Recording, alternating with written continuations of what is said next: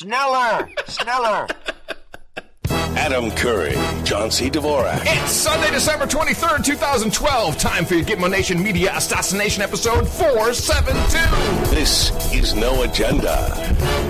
Welcome to the other side of the apocalypse, coming to you from Gitmo Nation Lowlands, day 17, living in exile in Amsterdam. In the morning, everybody. I'm Adam Curry. And from the Pacific Northwest Buzzkill Bunker, where we're being attacked by complete docks from Japan.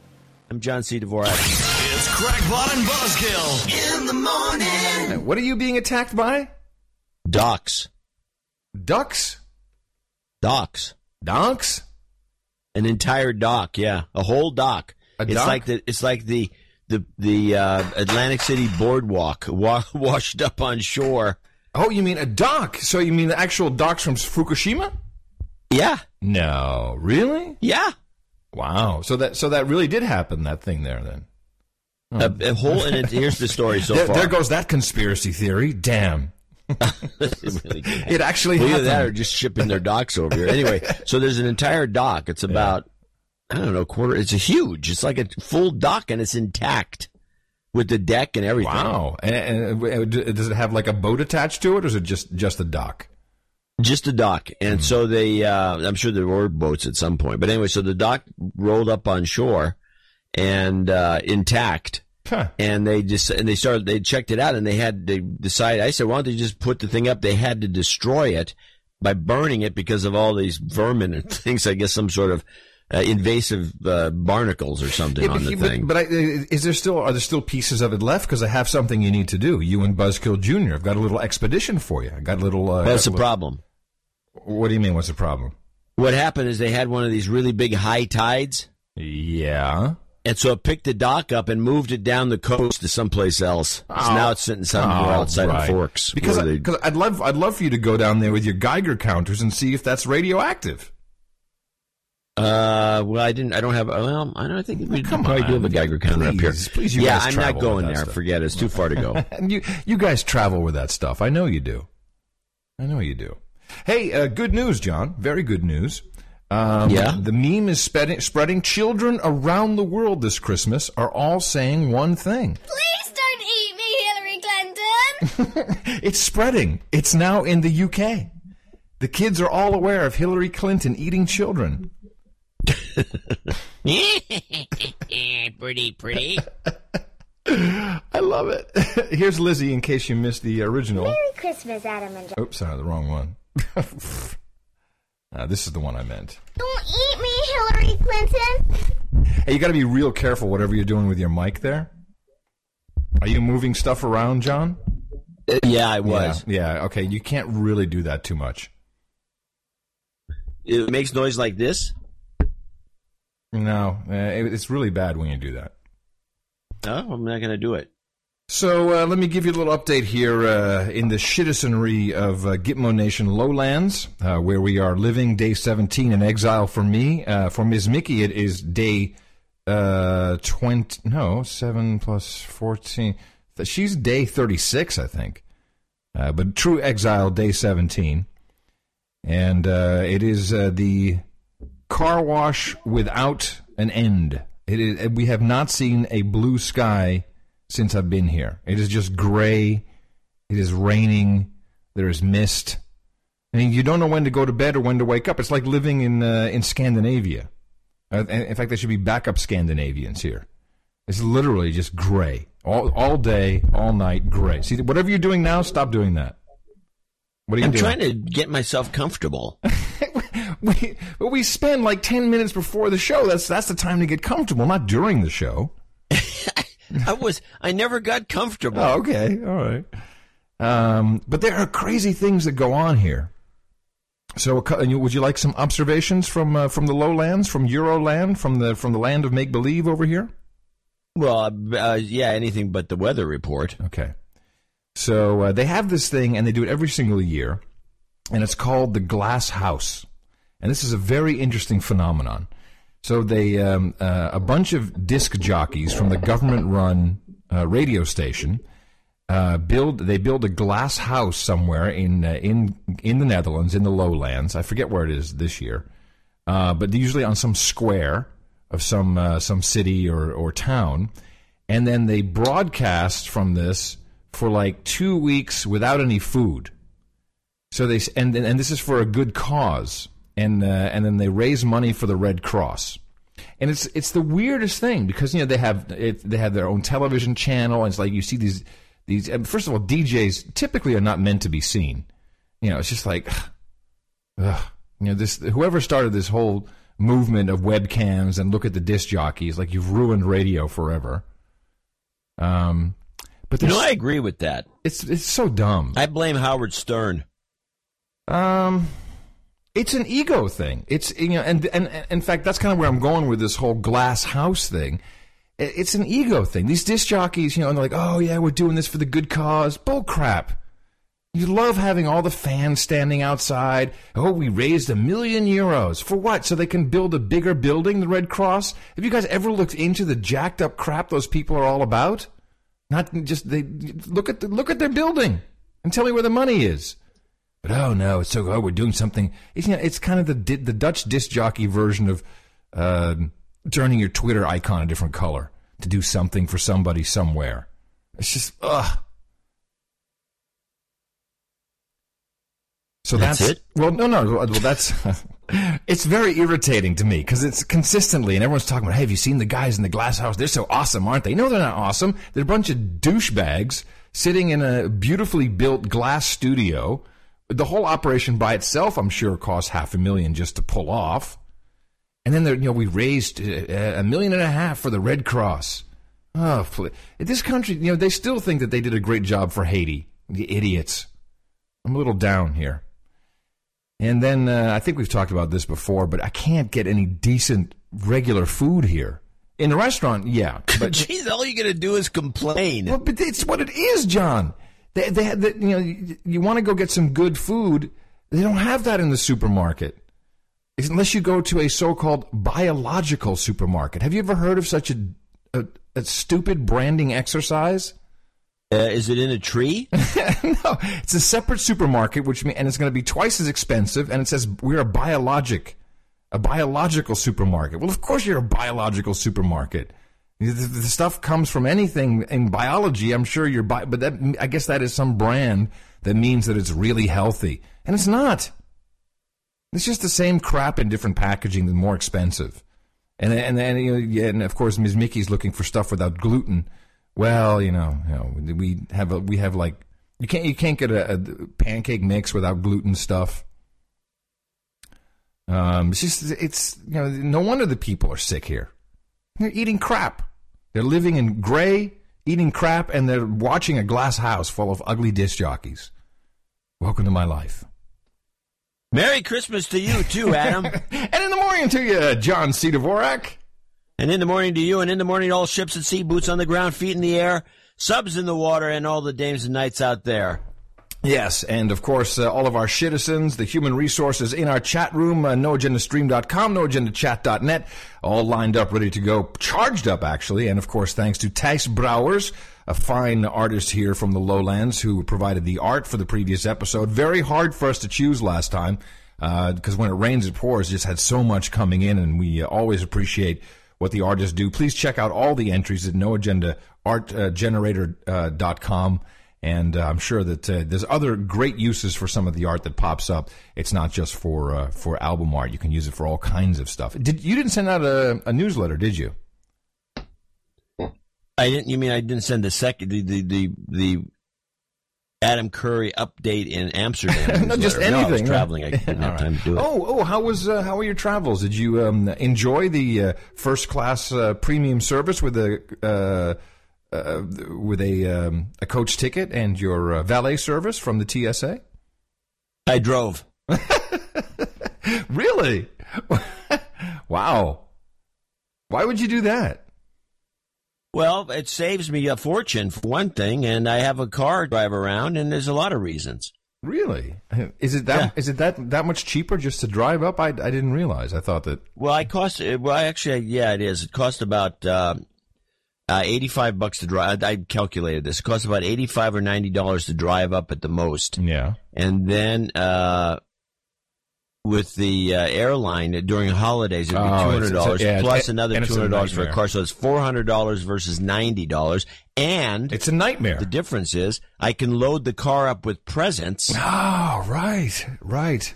Yeah. Did you bring everyone? so uh, I can haul a bunch of stuff up here, and then I can also haul a bunch of stuff back. Right. So uh, Wait, you're you expecting? can't really put this stuff on the airplane. You're expecting to receive gifts? Is that you you really think you're going to get gifts, Papa?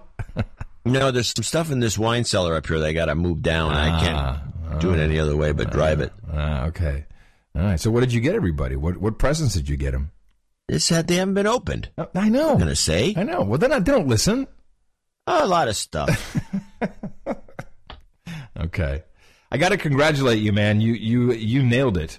You really really nailed it. I, I, it was um, episode four six niner. Had to go back because I wanted to pull the clip. Uh, this came out in the news earlier this week. The Senate approved an amendment to the NDAA last month that would prevent the military from imprisoning any U.S. citizen or permanent resident deemed a terrorism suspect without charge or trial.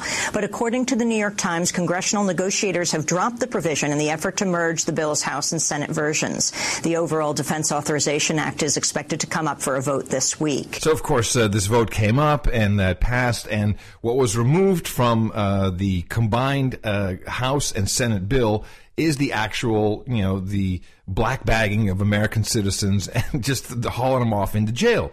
And I was like, oh my God, I think this is what you discovered when you heard Harry Reid jump in uh, during one of those morning sessions where you're watching C-SPAN, and I want to play that again. And if you listen to it, I think this is exactly when it happened because you know no, everyone's saying, "Oh, we don't know when it happened. We don't know, you know, who who took that out of the bill. We we have no idea. It just all of a sudden it just wasn't there, and then we passed it, and we all had to go home, and and there you have it. Screw you, citizens." burned this summer. The Miller Homestead fire burned 160,000 acres. So this was the the guy just talking on the floor, and then Harry Reid comes in and literally will talk about these amendments taken in, taken out, and he talks really fast. And there's a word that I can't he- that I can't understand that maybe you can help me with. Or an, an 250 square miles. The majority leaders recognize. Could I ask my friend to yield for unanimous consent request, and he would have the floor as soon as I finish? Absolutely. Sorry to do that. Without objection, so ordered. Madam President, I ask unanimous consent that when the Senate receives the papers with respect to H.R. 4310, So he's received the papers with respect to HR 4310, which is the National Defense Authorization Act for 2013, the Senate's passage of H.R. 4310 as amended be vitiated. as amended, be evisciated. What does the word? I couldn't find this word, John. Evisciated? Have you ever heard of this word? Eviscerated. Well, eviscerated means to gut something. But I don't think he says that. He says it a couple more times. I think he's saying evisciated. I could not find this word. Without objections. And further, I ask unanimous consent that the adoption of the Senate amendment be vitiated. Evisciated. What is evisciated? You sure he's not saying eviscera- eviscerated? Well, okay, well, what's the definition of eviscerated then? Well, it means like to take the guts out. Why don't you ch- play that again? I can barely hear it. It's oh, is, I can turn it all up. Are the clips just too soft? Do you need it to be louder? No, no, no. I got everything turned down, but I just want to hear him again say that word because okay. I think it's just his pronunciation of a different word. Okay, maybe. And further, uh, I ask unanimous consent that the adoption of the Senate amendment be vitiated and that the amendment, the text of S Evisciated. You're saying evis? I'm going to roll it back. Well, back. whatever the case is, we, he, he took, somehow took that amendment out If if the, if the word is with unanimous consent of the three people there. exactly. and that the amendment, the text of S 3425 as amended by the Senate be modified with the changes that are at the desk, that no other amendments be in order and the Senate proceed to vote in relation to the amendment as modified, that if the substitute amendment is modified is agreed to, H.R. 4310 as amended be read a third time and passed, finally, that the previous request with respect to the Senate's request for conference, including the appointment of conferees, be agreed to, with all above occurring with no intervening action or debate. That to me is exactly when it happened. it, it sounds it doesn't sound like it. Like just take all this stuff out. Everyone's cool. We're all good. And and boom, boom, boom, and doom. Harry Reid is the guy who did it, John, and you caught it. Yeah, it was a it was a weird fluke that I caught it. But you know, he's not obviously the guy who did it. It's his his overlords who told him to do it for some Well, reason. obviously, obviously, but still, it's like vitiate. Yeah, they snuck that back in. It's hilarious. Could vitiate be the word? Is that a word? I don't know. I don't know. You have you. My advice to you is to get to the congressional record, find that moment where Harry Reid jumps in. It was a during open session, and uh, just read the word. I haven't, I haven't, I haven't. I haven't sure been. Where do you find this on the, the Federal Register? I don't think so. I have a feeling that yeah, it has to be. Everything that they say in that on that in the Congress is in the Federal Register. Every word. if it's vitiate, V I T I A T E, it then that uh, means spoil or impair the quality or efficiency of, which would make a lot of sense. and we'd like to spoil this. we, we'd like to impair the quality of uh, for the citizens of America. We'd like to really, really dumb that down a little bit, please. All right, uh, I have not seen this pop up in the Federal Register. Uh, I have seen a lot of other stuff pop up in the Federal Register. Um, some interesting I stuff. I don't think this stuff pops up immediately. No, it does not. But we, um, I do have some stuff from the Federal Register. We we uh, we sold some uh, some some gunk to uh, Japan, an upgrade actually. We sold uh, an upgrade of major defense equipment, four hundred and twenty-one million dollars, which consists, as far as I can tell, mainly of computer monitors, which seems like a good deal to me. Wait a minute. Hold on a second. I got it here. We sold we the United States. Well, but we don't make no, no. computer monitors. No, no. Here's how. this is a very good point. Here's how it works. So the uh, the contractor is uh, who are the guys in New Jersey? Uh, Raytheon, I think. Uh, they uh, get the 421 million dollar contract, but if you read this literally, it says uh, you know because we you know you have to uh, request to sell weaponry. It's the Aegis A E G I S weapon system upgrade as the government of Japan has requested a possible sale for the upgrade of previously provided Aegis combat systems as part of the modern, modernization of two Atago class ships with integrated air missile defense capability. And then it literally says, here's what we're selling. Uh, the Aegis system weapons computer program. So that's a disk, a software. It's a thumb drive. Uh, multi-mission signal processors, which is just some chips, I guess uh, two common processor systems, two sets of common display systems, tri screen display consoles, display processor cabinets, video wall screen and projection system, woo, flat panel displays, distributed video system. These are all at the top of the list. It's not like, you know, I'm skipping around. This is this is the list. Two sets of AN-SPQ15 digital video distribution systems. I mean, the whole, I mean, it seems to be they're just selling you know, fiber optic distribution boxes, junction boxes. He's just selling a bunch of expensive uh, digital displays. Well, uh, I don't know. I, the Aegis system, I don't even know that for sure that the thing works. That's our the Navy's uh, anti missile defense Right, uh, right, right, right. system. It's very expensive. Yeah, four hundred twenty-one million dollars just for the upgrade, which I think is I think that really the software is the cost, and then they're just throwing in some goodies. Like it it has to be the software, right? That would be the that would that would be the main cost. I don't see what what else can be so expensive. Crazy. Yeah, I guess. I don't know. Yeah. I think it's a great business to be in. One we should be in that business. And guess what? We're not going to be in that business ever. it's not going to happen. Well, while we're at it, we should probably thank some executive producers for today's pre-Christmas show. In fact, we're working on a. This is a holiday for most people, so hopefully we have some listeners. Well, we do have some human resources in the chat room, so that's the good news. And uh, let me, we have a spreadsheet here. What do we have? Oh, well, we have uh, one of our producers becoming a knight today. That's nice. Yeah, we have one executive producer, two, uh, three ex- associate executive producers. Stephen Jaffe uh, from Ranchos Palos Verde in California, 555. The eight happy holidays. You guys are the greatest. It's all fun and games until some elitist agenda gets hit in the mouth. Uh, laughing my ass off. This donation should complete my knighthood. I will get back ring size. He'll be our executive producer for show 472. 472. All right, thank you. I wonder. I wonder. Is this? Is he just completing it with the fifty-five eighty-eight, or is or is this a? Uh, uh, is that a, is that some kind of number? Some kind of uh? I don't see a number. Okay, But the 88's got to be some code. right. Thomas Morgani in Islip Terrace New York. I don't have a note from him. There might be one in there somewhere. I'll look uh, for the other break. 225. He'll be an associate executive producer. And, uh, good old Sir Bean uh, in Thousand Oaks, 22222. Uh, TM Allen and Jorge. this fine Sunday morning church service called the best podcast in the universe. Let me place the tithe offering offering of two two two two two in the collection plate, which is ten percent of my unexpected Chinese, uh, Christmas bonus received on Armageddon Day.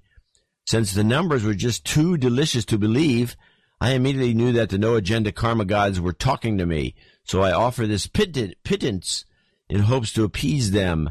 May I have a don't eat me Hillary two to the head. It's almost too delicious to believe my friend karma shot. For uh, better 2013, please set up a new monthly donation amount of 1313 so I can properly update my 1111 giving level. Oh, very nice. Let me uh, roll out this karma combo for you. Eat me, Hillary Clinton. It's almost too delicious to believe, my friend. You've got karma. Nice. And finally, Eric the Shill uh, sent us $222 and uh, wished us a Merry Christmas, and he'll be uh, the associate executive producer for show 472. I want to remind people that we have another show coming up next Thursday uh, during the holiday week, and it gets uh, pretty grim, as it were, uh, during this period. And we are working. We, yeah. we decided to do these shows. So on Thursday, um, we'll be back again, uh, remind you to go to Dvorak.org slash NA, channelDvorak.com slash NA, NoAgendaShow.com and NoAgendaNation.com and click on the donate button to uh, keep us going through this miserable uh, time of the year. Do you think that uh, was Eric's donation, was that from uh, NoAgendaNation.com where he has all the fantastic uh, stuff for sale? Is that uh, part of where that came from? I, I, would assume, I would assume so. Okay, well, make sure you do check out uh, NoAgendaNation.com uh, as it has... Well, well, NoAgendaNation.com? Did I say something wrong? No, no, it's just what? No, I'm just reiterating the no. Oh, you mean oh, you mean noagendanation.com? Yes, because apparently it does work for us eventually, so it's good. so please and, go and buy by something the way, from there. Yes. Uh, I I would I, I don't know for sure, but I would assume he's has some Mayan coins left. Oh yeah, yeah. By the way, nothing happened. No, well, well first of all, there should be a discount on the Mayan coins because nothing happened. Well, maybe it was because of the Mayan coins. Hold on one second. Dvorak.org slash N-A. We highly appreciate everything our executive producer and associate executive producers have done for us today by contributing to the program. You can always do one very important thing for us, propagate the formula. Our formula is this. We go out, we hit people in the mouth.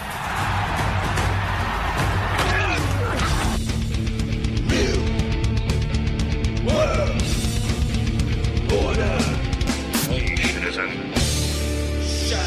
Shut up, slave.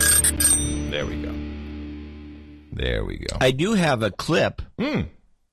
called The Idiotic Report on the Mayans, which is the way the news media around here covered this story. Yeah.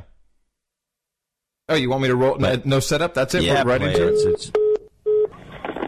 Good morning, Burj Al Arab. This is Muhammad. How may I help you? So we're calling people all around the world after midnight their time on December 21st uh, to see how they're doing because there are some people who believe that the world is going to end today. So we're calling you in Dubai to find out if you're still alive and well and everything's okay in Dubai. yes, sir. Praise be to God. Everything is okay, sir. we are still alive. How are things at the hotel? Yes, sir. Everything is going on so far so good. There you have it. So far, so good. Mayan Doomsday, December 21st, has arrived without incident in Dubai. Same for points east from Tokyo to Mother Teresa's convent in Calcutta. Life goes on. Oh, jeez. What what what, what station was this? Was this uh, a CNN or some ABC bull crap like that? Wow. ABC, your favorite. Well, I have my eyes wide open because there's, uh, you know, especially towards the end of the year, all kinds of little things take place. We also had a very large um, event, uh, which is still ongoing, certainly in the United States of Gitmo Nation, uh, occupying the slaves with all kinds of uh, yes, no, he said, she said, white, black, old, new, red, blue, just everything contrary, just trying to screw you, screw your head Um, but they slip stuff in at the very end. You know, they have all these stats at the end of the year, and and when it comes to the magic number, which of course is three or thirty-three, you know, whenever the elites come up with a list at the end of the year and they really shove it in your face, it's it's just too delicious to believe, my darling. We know now we didn't know last week.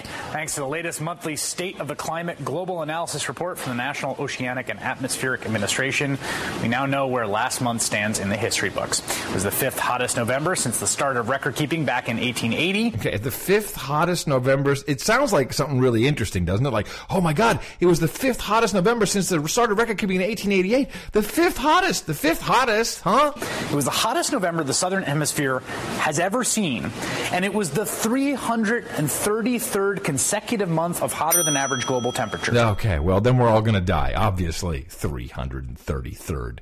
Please, please, please. I mean, it's so obvious. Are they just like, hey, let's do one for Curry? Come on, you'll like, you'll love this one. You'll never notice it. Is, is that was that that douchebag who was on MSNBC? Oh yeah, oh yeah, oh yeah. I, I got guy. I, I got another one for you from that same douchebag. Because you know, you remember what happened when all those children were killed? Remember that? Yeah. Do you know what I'm talking about? Yeah, there was some sort of uh, a killing. Yeah, but it was in Afghanistan. Remember, like one crazy soldier went down and just like killed everybody. Oh, right. The guy who walked out. He let's get this straight. He he came in late for dinner, and For- for somebody dinner. noticed him coming in. and He said, "Hey, how you doing?" Yeah, whoa. And then he walked out again, Mm-hmm. and then came back after killing a bunch of people. Oh, but it was that like guy. He, killed like nine children and twenty. He, just, he just went on a complete rampage all by himself. So what do you Yeah, think? that guy. Yeah. So we've learned now, according to that douchebag on MSNBC, what what the army wants to do with him. Now, if you had this guy do this, what would you want to do with him? I'd court martial him and throw him into in the jail. What the U.S. Army wants to do with Staff Sergeant Robert Bales, the man accused of murdering 16 people, including nine children, in a shooting spree in Afghanistan this March. The Army wants to execute him, prosecutors revealed this week. I just want to kill him.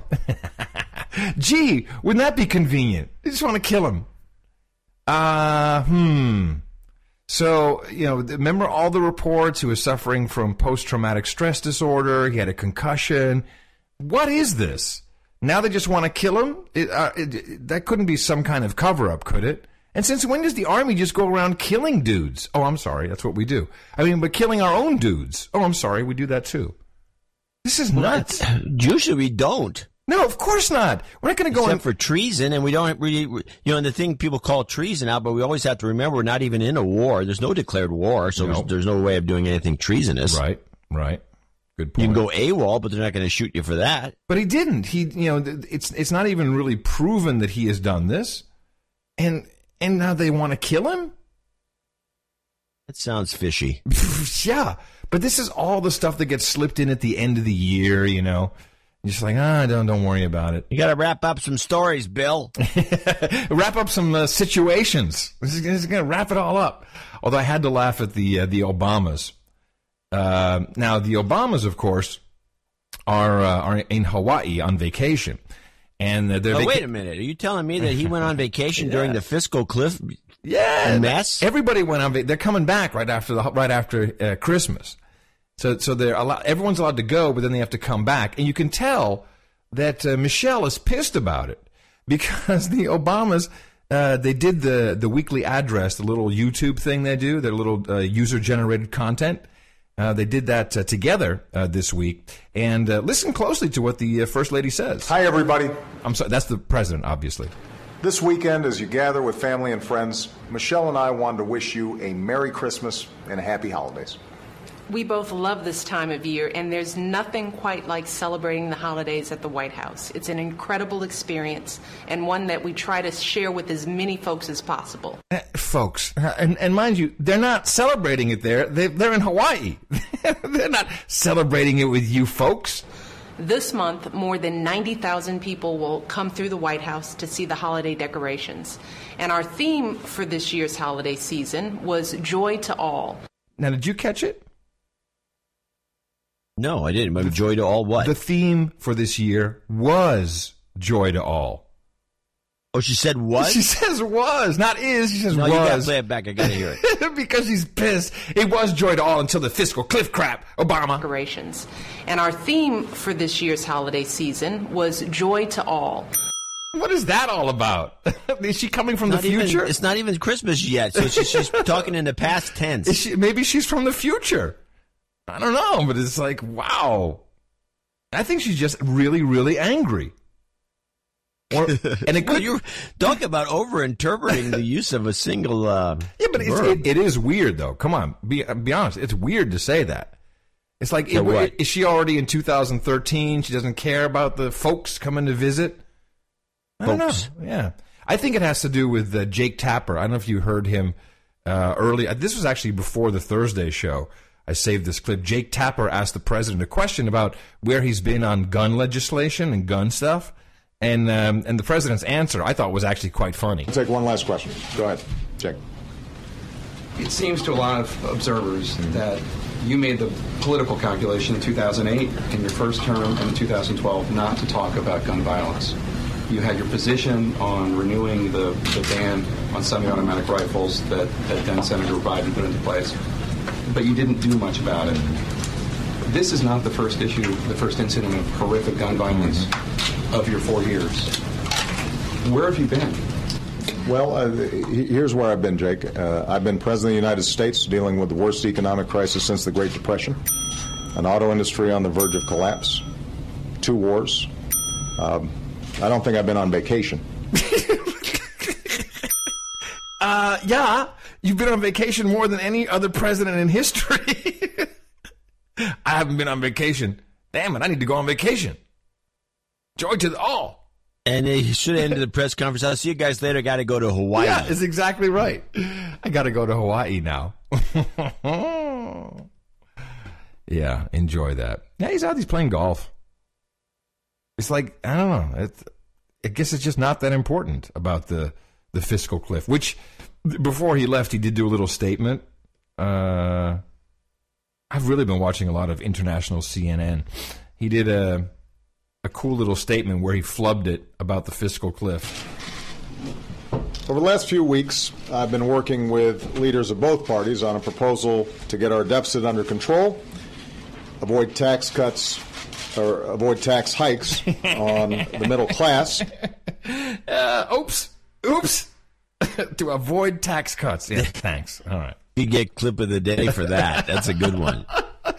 He's reading Avoid tax cuts. He's reading the paper. How can he? How can he mess that one up? I don't understand. Clip of the day. Uh, uh, no, So I have a uh, a fiscal cliff clip. Yeah.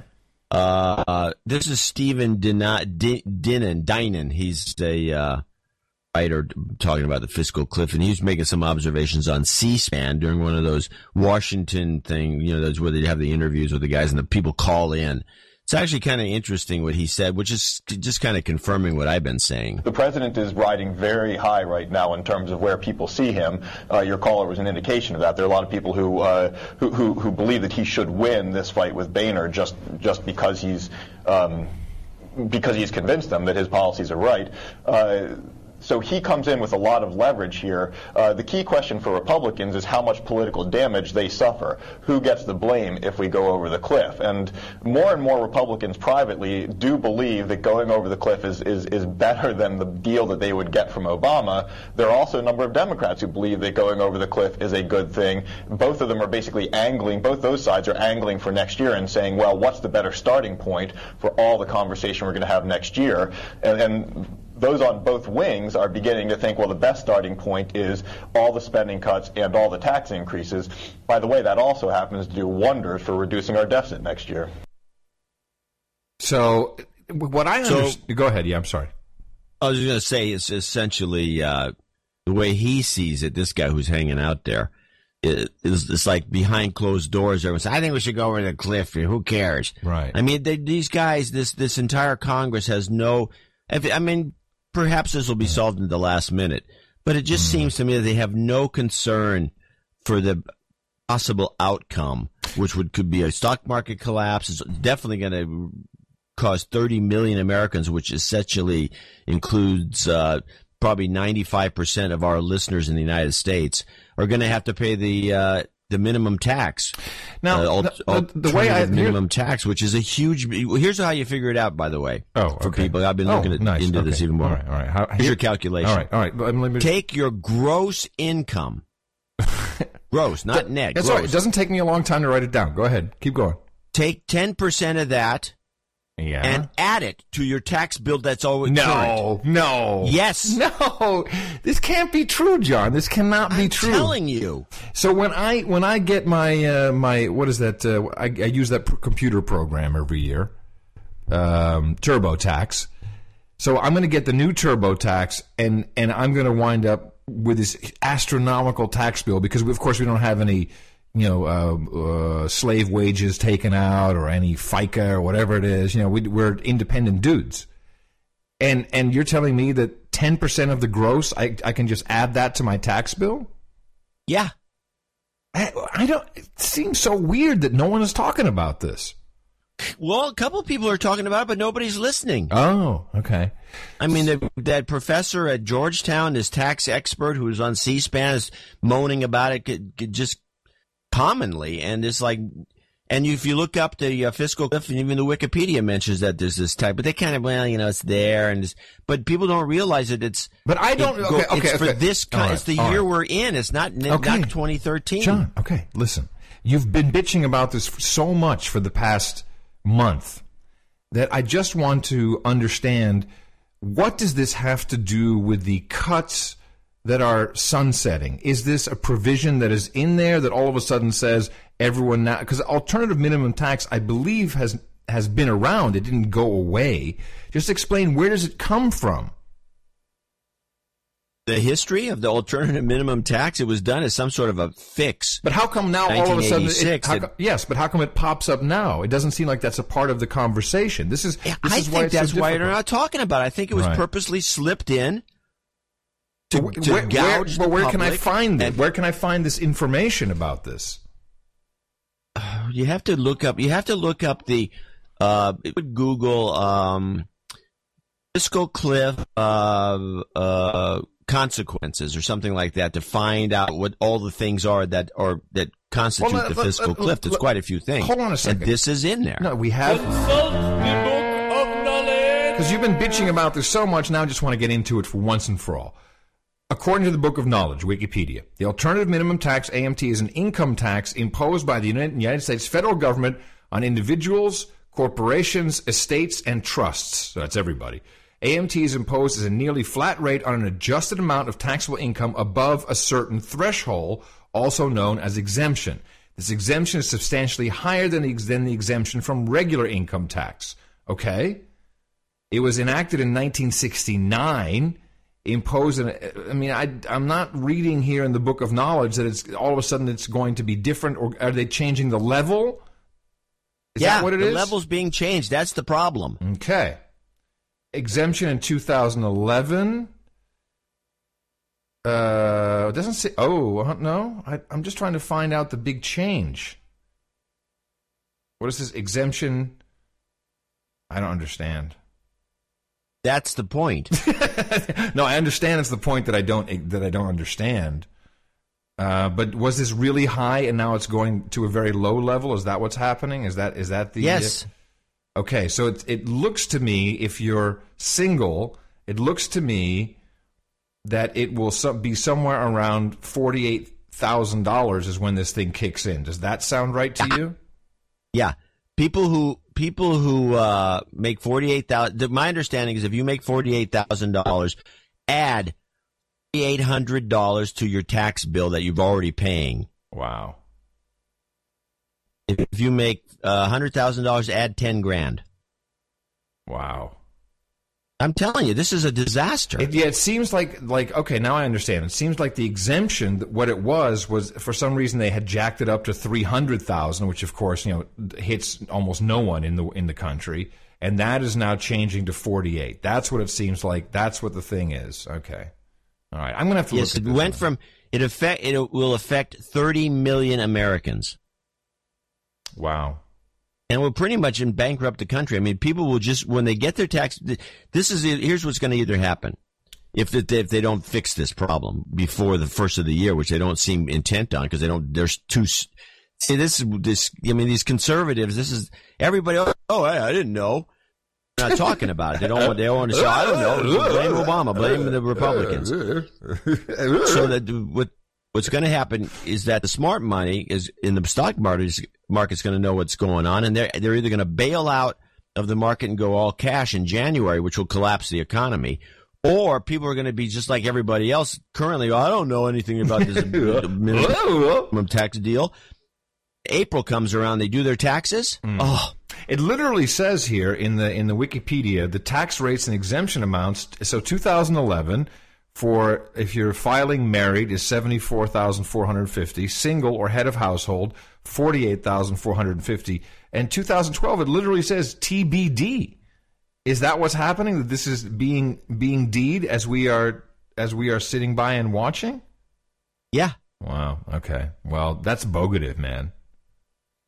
That's really bogative. and um, no, it's the amazing part is nobody's discussing this, and so there's no sense of you know um, urgency that you you need to to stop this fiscal cliff from happening because everyone and I think that they're complicit. I think the conservative Republicans aren't saying anything about this, and you think they would nothing. And the and the Democrats who think it'd be cool to go over the fiscal cliff because they can collect all this money and balance the budget a little better, Right. and blame the Republicans. They're not going to stop it. That's why I think we're going to go over. Obama must know better. Oh no, I'm pretty sure. I'm pretty sure that just from the way everybody's acting, and you know, it's, it's just about who's going to get. Well, we've talked about this a million times. We've talked about it. the The only other thing that I'm seeing that uh, that is being discussed, which I thought was pretty funny, you know, our, our boy uh, Dennis Kucinich there, the uh, gnome from Ohio, who who was so it's so so unfortunate that he's just irrelevant. No one listens to the guy anymore, if they ever did. Uh, and I've always liked him because he's kind of a, a Democrat, Ron Paul. Um, he's saying uh, that the CPI is the big problem of the fiscal cliff, and that part of the deal that's being made is that the um, Social Security benefits will be pegged to uh, a new uh, consumer price index. And that turns into the following. Will seniors be pushed off the fiscal cliff? Social Security did not cause the deficit, but the White House's plan to lower Social Security costs of living benefits could eventually reduce seniors' annual benefits by hundreds of dollars. The gimmick is called the Chain Consumer Price Index. Have you heard of this? The Chain Consumer Price Index? Have you heard yeah, about it? I've heard this too. Yeah. Okay, yeah, so- it's just going to reduce Social Security benefits for everybody by, like you said, probably ten or twenty dollars a month. Oh, well, here, here's uh, Kucinich's uh, uh, play on it. The Chain CPI works this way. As cost of living goes up, seniors inevitably turn to cheaper alternatives. For example, if seniors eat steak but then can't afford its higher price, they can switch to something cheaper, like cat food. I love it when I love it when cat food comes out because I grew up. I grew up with my. I don't know if your parents said this, but my parents would say, "Well, you don't want to wind up old and eating cat food." Have you ever heard this? Well, during the seventies, it was very, it was just a common thing because there was news item after news item of seniors mostly eating, Eating dog cat- food. It was never cat food oh, though. Oh, really? Oh, cat food interesting. stinks. Dog food is supposed to be, you know, it's got meat in it. Well, this is very interesting. I had no idea. That's very very interesting. And the cost of living calculation would change to the cheaper item, cat food. So the less you pay for food, the less benefits you get. The change CPI benefit cut will chain aging seniors to a poverty of choices, a lower standard of living with cheaper products. The change CPI formula doesn't take into account seniors' rising healthcare costs. If it did, benefits would go up. There is no justification to security benefits. No to throwing seniors off the fiscal cliff. No to a cat food Christmas. I love the cat food Christmas, Dennis. and no one's listening. I mean, literally, you can hear Would the you people. like Friskies? you can hear you can hear the other the other people in Congress blah, blah, blah, just like, yeah, it's Kucinich's talking. Who gives a crap? Eh, that's just that guy. He's gone. We discredited him out. No one cares. Oh man. Yeah, that's man, exactly man. what they district. They, what are you going to do to get rid of some of these guys? In fact, talking about that, getting rid of these guys, I have a couple of clips that are interesting. uh, if we want to play Stephen Moore, Wall Street Journal, he's talking about the fiscal cliff. But then he brought up something else, which I thought was interesting because it relates to the second clip that I have. We- and this is on ter- term limits. frustrated with our politicians. A lot of people say if Pakistan bought their houses, they're acting like children. They should have coal in their stockings. There was Santa Claus on the on Capitol Hill uh, yesterday putting coal in all their stockings. But you know, then you look at the election. Guess what? We all we reelected 97% of these people. You know, so when we ask who's to blame, we can't we can't say oh these politicians are out of control when we send 97%. What did we tell them i- i- on November 5th? We told them whatever you're doing, keep doing it. You know, because we reelected all these folks. So I think we yes, it's it's it's fine to be angry at these politicians. I'm angry at them, but maybe we should look at ourselves too as voters and say why do we keep sending these people back to Congress year after year? I've always been, by the way, a very strong proponent of term limits. I think six years in the House. I, I can answer this, by the way. This is happening here too. Do you know that now that Mario Monti, who uh, the Prime Minister of Italy, who after he passed the budget, he immediately went, "Okay, well, thanks." I mean, remember the guy came in? He's a banking shill. We tracked the whole process. It's like, oh, Right. Italy's in trouble. They put in the banking shill. He comes up with this huge austerity budget. Screw the slaves. Thank you, Shitison. His budget passes. He's like, oh, well, I'm going to retire. I, you know, no one, no one loves me. And now everyone's talking about, oh, uh, Berlusconi's going to be back in. And of course he is, because he owns the television stations and the newspapers that say that he's going to be back in. And the citizens are so dumb. The citizenry. They're like, oh yeah, well, he's going to be back in. And I swear to God, they will mind control, walk to the voting booth if they vote at all, and they will vote him back in. It's unbelievable. This is Yeah, it's just hilarious. First they got him in. Yeah. He's like owns the place. He's Mussolini. Remove him so this banker can come in and, and, and make some changes and then take a full retirement. So they move him back out, put Ber- Berlusconi back in with a different uh, fiscal situation, then he can blame it on somebody else. Yes, yeah. And people are like, oh, but it's a self fulfilling prophecy. Because, like, well, we might as well vote for him then. You know, he's going to be it anyway. And people just miss the whole point of how they're being mind controlled into doing this stuff. And yes, you voted all these. I mean, you, please, here, let, let me let me just give an example. I know you want to go to another clip, right? Because I want I want to play another idiot that we voted back in. Can I do that now, or or do you want to? Yeah, no, play it now. I got. This I is. Sheila Jackson Lee. Oh, this horrible person. Now, now she of course is going to talk some bull crap about you know how we don't just just listen how she goes. She takes dead children to change it to some agenda she has. Speaker, when I mention the words Hurricane Sandy and the tragedy in Newton, Connecticut, many would wonder what do they It's Newtown, by the way. Okay, not Newton. have in common? Nothing. Enormous gun tragedy of a loss of 26 lives and Americans suffering from a devastating storm. What do they have in common, John?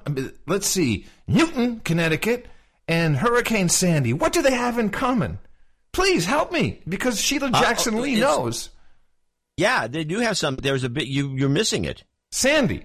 Sandy, Hurricane Sandy, and Sandy Hook. That is not correct. Well, that's in common. Yes. The word Sandy. But that is not where she's going. Certainly, our hearts go out for those babies who are lost. Babies. But it really speaks to Americans in need. Oh, it's Americans in need. And I guess that's why I'm so troubled to be on the floor today. No, no, you're, it's troubling to see you on the floor. Because the framework that we have says to America that when you're in need, we will not, as this Congress and as this government, be prepared to help you. I see. This is what I do. I mean, did she just go from from dead babies to food stamps? I've- Well, why don't you let it play without stopping it? I want to hear what she says. Yes, that's I what think she what did. is disappointing, and I know for the speaker, it is probably the same case as I'm speaking. Because just about three days ago, we thought there was a deal between the White House and the framework that was offered. She's talking about the fiscal cliff, John. How does she go from point A to point C? Because she's insane, obvious. Have you seen what she wears? The woman is insane. Now, I, I, I think she she's uh, she's already dropping out for. Uh, isn't she out next year? Please say she's out.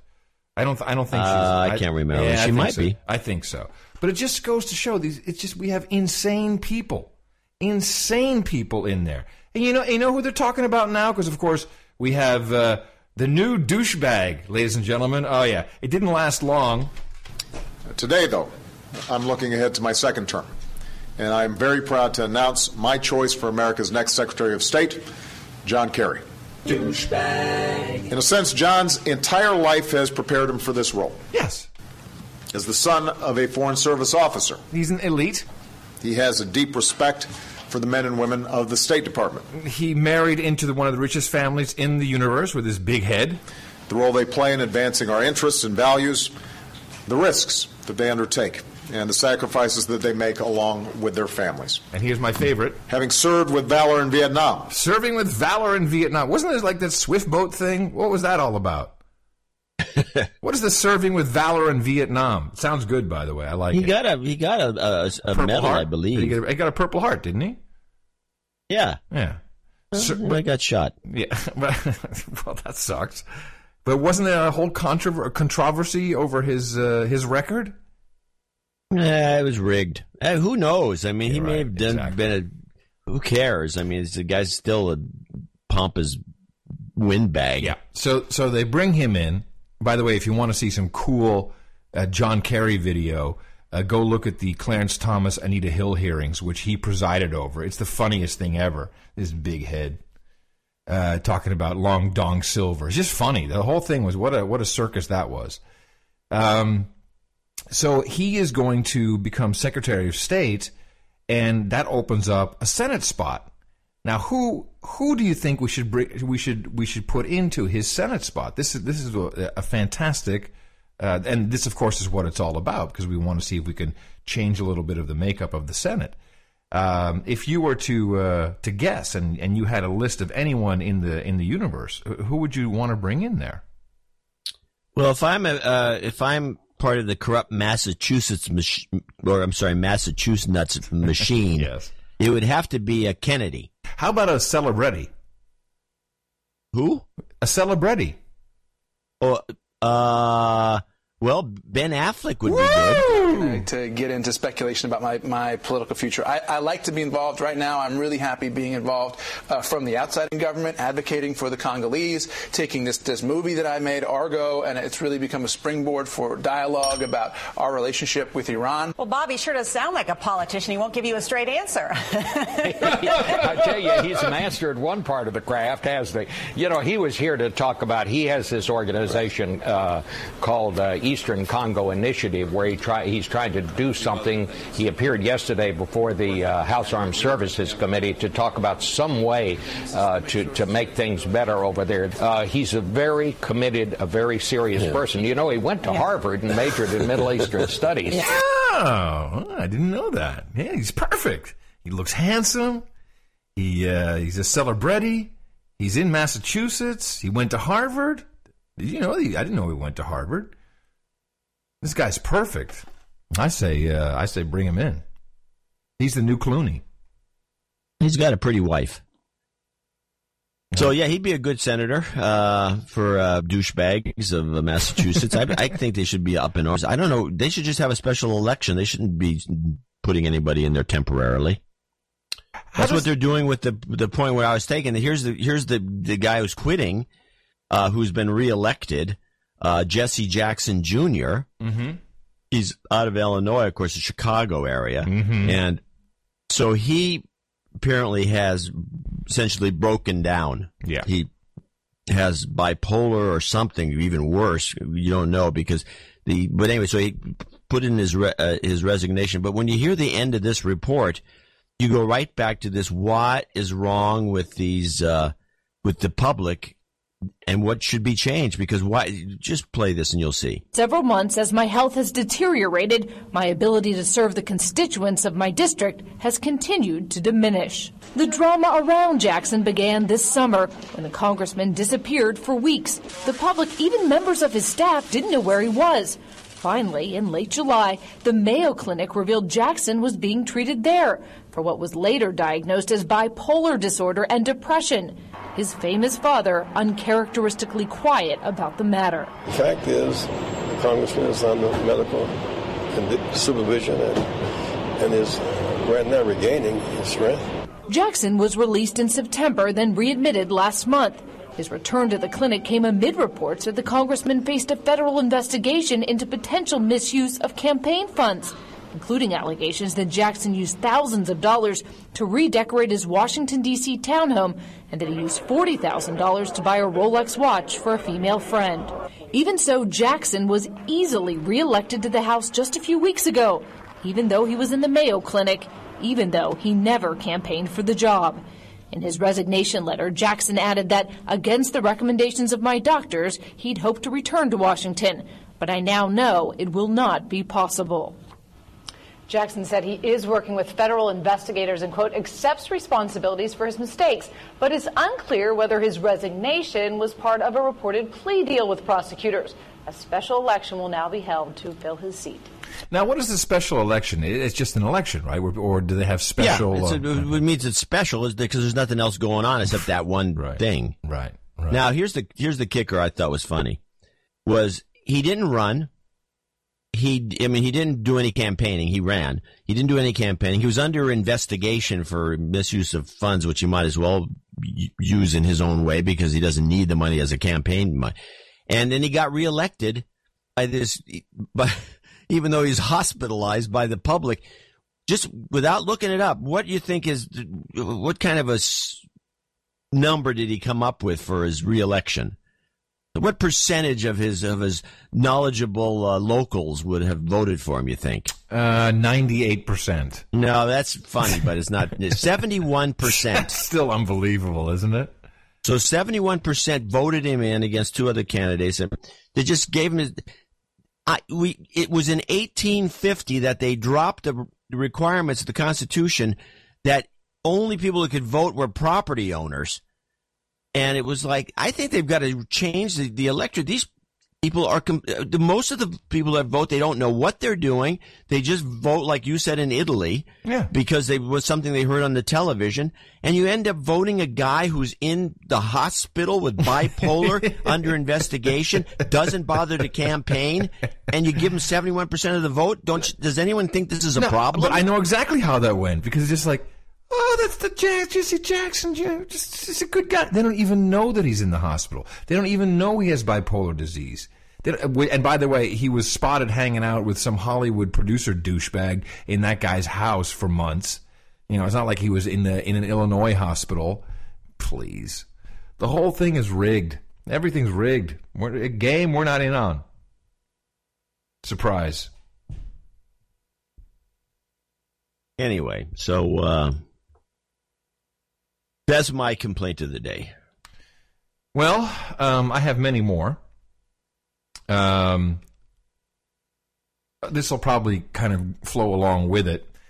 Um, there was a, you know, we have this "We the People" thing that the uh, that the White House started on WhiteHouse.gov a while a while ago. I think it was actually maybe it was two years ago by now. You've seen this where you can petition the government, and uh, and and the president promised that anything that gets 25,000 votes, you know, they'll take into consideration. Yeah, this is including the Piers Morgan thing. Yeah. So this, so it, the first time uh, that we knew this was all bogative was uh, when you know there was like 150,000 people saying, "Hey, why don't you decriminalize uh, uh, marijuana?" And the president laughed it off, saying, "Well, it says a lot about people who are voting online, doesn't it? Oh, a bunch of stoners. That's so stupid." And now we have. Um, we have one uh, for uh, to deport British citizen Piers Morgan. Actually, we have more than one. There's like three of them now. It's, it's become an SEO thing. It's, it's, it's, like people, hey man, let's everyone's searching for this. Let's jump on it. We'll use that for SEO. So uh, yeah, so there's a uh, an actual uh, the We the Citizens petition to deport uh, British citizen Piers Morgan. Uh, if, we've had them for drones and all of them way over 25,000 votes. But of course, none of that gets any attention from the White House. But when it's about guns. Hi, everybody. We started We the People so that you could directly petition your government on the matters you care about the most, so that you could make your voice heard. And in the days since the heartbreaking tragedy in Newtown, Connecticut, hundreds of thousands of you from all 50 states have signed petitions asking us to take serious steps to address the epidemic of gun violence in this country. So I just wanted to take a minute today to respond and let you know we hear you. you, you see how it works, though? It's like he only will respond to something that fits his agenda or whatever he feels is important, and not all the other things. And then and now Yeah, people no, think that it because works. this is bull crap. Yeah, but then people think that it's working. Petitioning your government. No, no, if you want to petition your government, you got to get on K Street and have a hundred million dollar budget. That's how you petition. Yeah, and here's some of the petitions that they're responding to. Listen to these.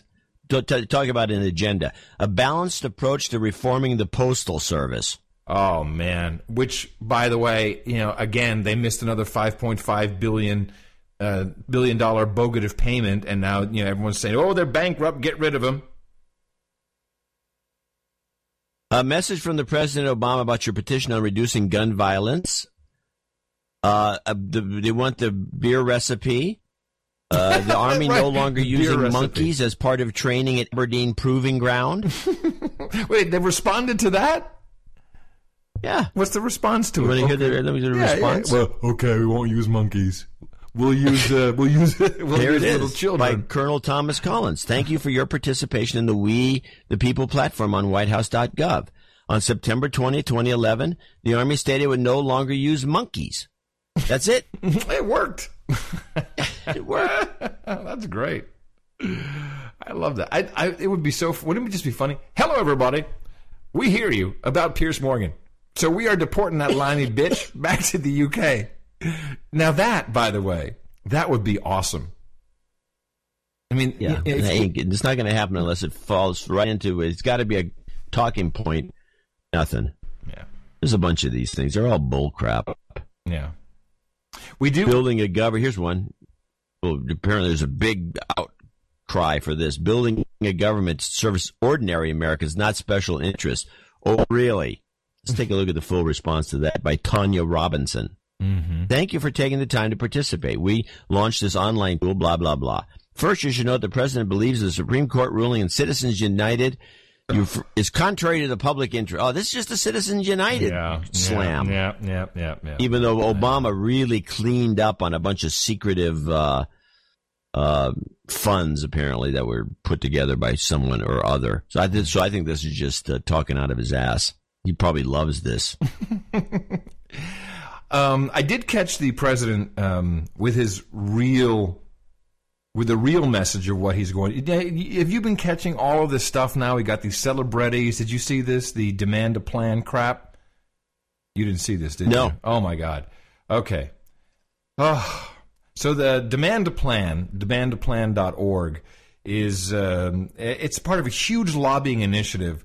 Um, uh, mayors against guns, and this really is a very, very big K Street, Washington lobby uh, to get rid of guns. And so they put together a video of uh, celebrities, and I can't even. I mean, everyone's in it. You'll you'll recognize most of the voices. I'll just play this, um, and it, it is massive, massive neurolinguistic programming. Um, very uh, interesting from a Curry Dvorak consulting perspective, just to listen to what they're saying, the words they're using. It's one of these where everyone read the same script and they cut it up. You familiar with that one? So it's about you know. Oh yeah, that's Okay. a good one. All right, now they also they I think that, I haven't heard this one, but I'm assuming they also do the the breaks that that are mistimed. Oh, it's so you're oh my God, you're not hearing a flow. You hear this. It comes in in a herky jerk way. Oh my God, John! It is. It is. And then they have Chris Rock, uh, you know, who is he? He interjects. They keep throwing him in from time to time. It's uh, it's it's it's really really jarring. Very effective. Plays to your patriotism in it's crazy ways. And I just want to uh, let's just listen to it. Columbine, Virginia Tech, Tucson, Aurora, Fort Hood, Oak Creek. Now I have to stop here. Fort Hood was not a school. Yet they throw that in. We- In fact, we don't even know We'll what play that again. We don't even know what Fort Hood was because we're, we're never going to find. We're never, they're never going to tell us. Columbine, Virginia Tech, Tucson, Aurora, Fort Hood, Oak Creek, Newtown, Newtown, Newtown. Newtown. Well, Tucson refers to Gabby Gifford, so that's not a school either. A- Aurora, Aurora refers to um, uh, the movie theater. The, the theater. So what they just said, they're just just throwing out a bunch of non sequitur shootings. But I think we you know, we should put Kandahar, Basra, Baghdad, And we could put all of that Yemen, in there. yeah. Yemen, yeah, Yemen. We should do this for drone attacks. That'd be funny. If, we can, if only we could get some celebrities to do it with us. Columbine. Virginia Tech. Tucson, Aurora. Fort Hood, Oak Creek, Newtown, Newtown. Newtown. Newtown. How many more? How many more? How many more colleges? How many more classrooms? How many more movie theaters? How many more houses of faith? How many more shopping malls? How many more street corners? How many more? How many more? This is a campaign of fear, by the way. Enough. Enough. Enough. Enough. Demand a plan. Right now. As a mom. As a dad. As a friend. As a husband. As a wife. As an American. As an American. As an American. As an American. As a human being. For the children of Sandy Hook. Demand a plan. No more lists of names. It's not too soon. It's too late. Now is the time. Before we all know someone who loved someone on that list. No more lists. No more. Who they might have been. No more. If we had just done something yesterday. It's time. We can do better than this. We can do better than this. It's time. It's time. It's time for our leaders to act. Demand a plan.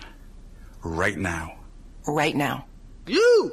Demand it! Enough. Enough. Enough. Enough. What do you think? Well, I don't know how effective it was. It could have been better. Well, yeah, Um, obviously, when you see the celebrities, it works better. I mean, that's that's obvious that you- you're recognizing these people. Um, Yeah, pri- you're probably doing primarily, primarily from primarily from very violent television series or movies that they play in. But you know, that's just an aside. You know, I, I'm sure that they're all demanding as part of the plan uh, no more violence on television or in the movie theaters. No, they, they, there's not part of it. I don't see that anywhere. No, I think that should be part of the plan. That's I'm demanding that yeah, as part take of my all plan. these shows off the air. Yeah, demand the plan. And, and stop these movies. Yeah, well, That's a plan. Have you noticed that they've moved it away from the movies? And you know, for years, Hollywood has been angry and seen the video game industry as their main competitor. Which is, I mean, everyone knows this. The video game industry is taking hundreds of millions, if not billions of dollars, billions away from the Hollywood movie industry, and they really, really hate it. So that's why you get stuff like this. The nation's lawmakers turn their sights on violent video games as one way of reducing gun violence. West Virginia Senator Jay Rockefeller introduced legislation authorizing the National Academy of Sciences to investigate the impact of violent video games on children. There have been reports the Connecticut school shooter played violent video games. Yeah, of course. Well, of course. Of course. so it's like everyone's coming out. Anyone who has an agenda to go and screw some other guys, like, yeah, let's use this. So Hollywood demand a plan. Please. You go to demandaplan.org. I'm sure it doesn't say stop violence on television and movies. I don't see it anywhere. It's so these people are just a bunch of hypocrites. Mm-hmm. Yeah, you know, you got it. You can't just do one, not the other. You can't go after violent video games without going after violent movies, violent TVs. Yeah. Put the story back in a movie. Yeah. I just I just find it very um, very interesting how how it's just especially to watch this from a little bit of a distance is fascinating. Fascinating to see it. Take action. Take action. Let's take some action. And then, meanwhile, you know, the NRA, head of the NRA came out with us and gave a speech. Yeah, I didn't see that obviously because it was not uh, Well, telecast here. You saw it? It's, it yeah, yeah, I Yeah. saw it, and it was actually uh, actually I listened to the audio, the whole Uh-huh, thing. yeah. It was actually a very reasonable, well reasoned speech. It was long. Mm-hmm. They played it on Fox Live, and they played it on CNN at the, at the same time. It was weird, Mhm. but anyway, uh, so what they did was they just took a uh, you know the the other side just took. Uh, snippets from the speech and made the guy look like a maniac. he wants to arm children. he wants guns in schools. He- Baby you know, Glocks. which is not what he wanted. Essentially, just called for. Um, you know, he said, "What's wrong with having a cop at the school or whatever?" Because, and then it turns out that like Cleveland, this Cleveland school district for the last decade has been loaded to the, you know, to the hilt with uh, with with p- armed guards. Right. Uh, oh, it's a crappy area, but just, I mean, this is there's they're trying to follow suit. I, I know that. I mean, this is not going to happen, but uh, and I'm not worried about it. But they would love to do what they did in Australia, which is literally round up guns. Round them up. You got a gun? You're gonna have to turn yourself into the police. Take the gun away from you. I, you know, I gotta dis- I gotta- no guns. I gotta disagree. Except for the people that you know aren't going to turn them in that are criminals. I so dis- I mean, I it's disagree. Leave everybody as a, as a sitting duck. I disagree. This is not what the president is saying. This is not what he's saying, and I have the proof right here. and we're starting to see optimistic signs. And we've seen actually uh, some upside statistics uh, from a whole range of areas, including housing. Now's not the time for more self inflicted wounds. Certainly not those coming from Washington. And there's so much more work to be done in this country on jobs and on incomes, education, and energy.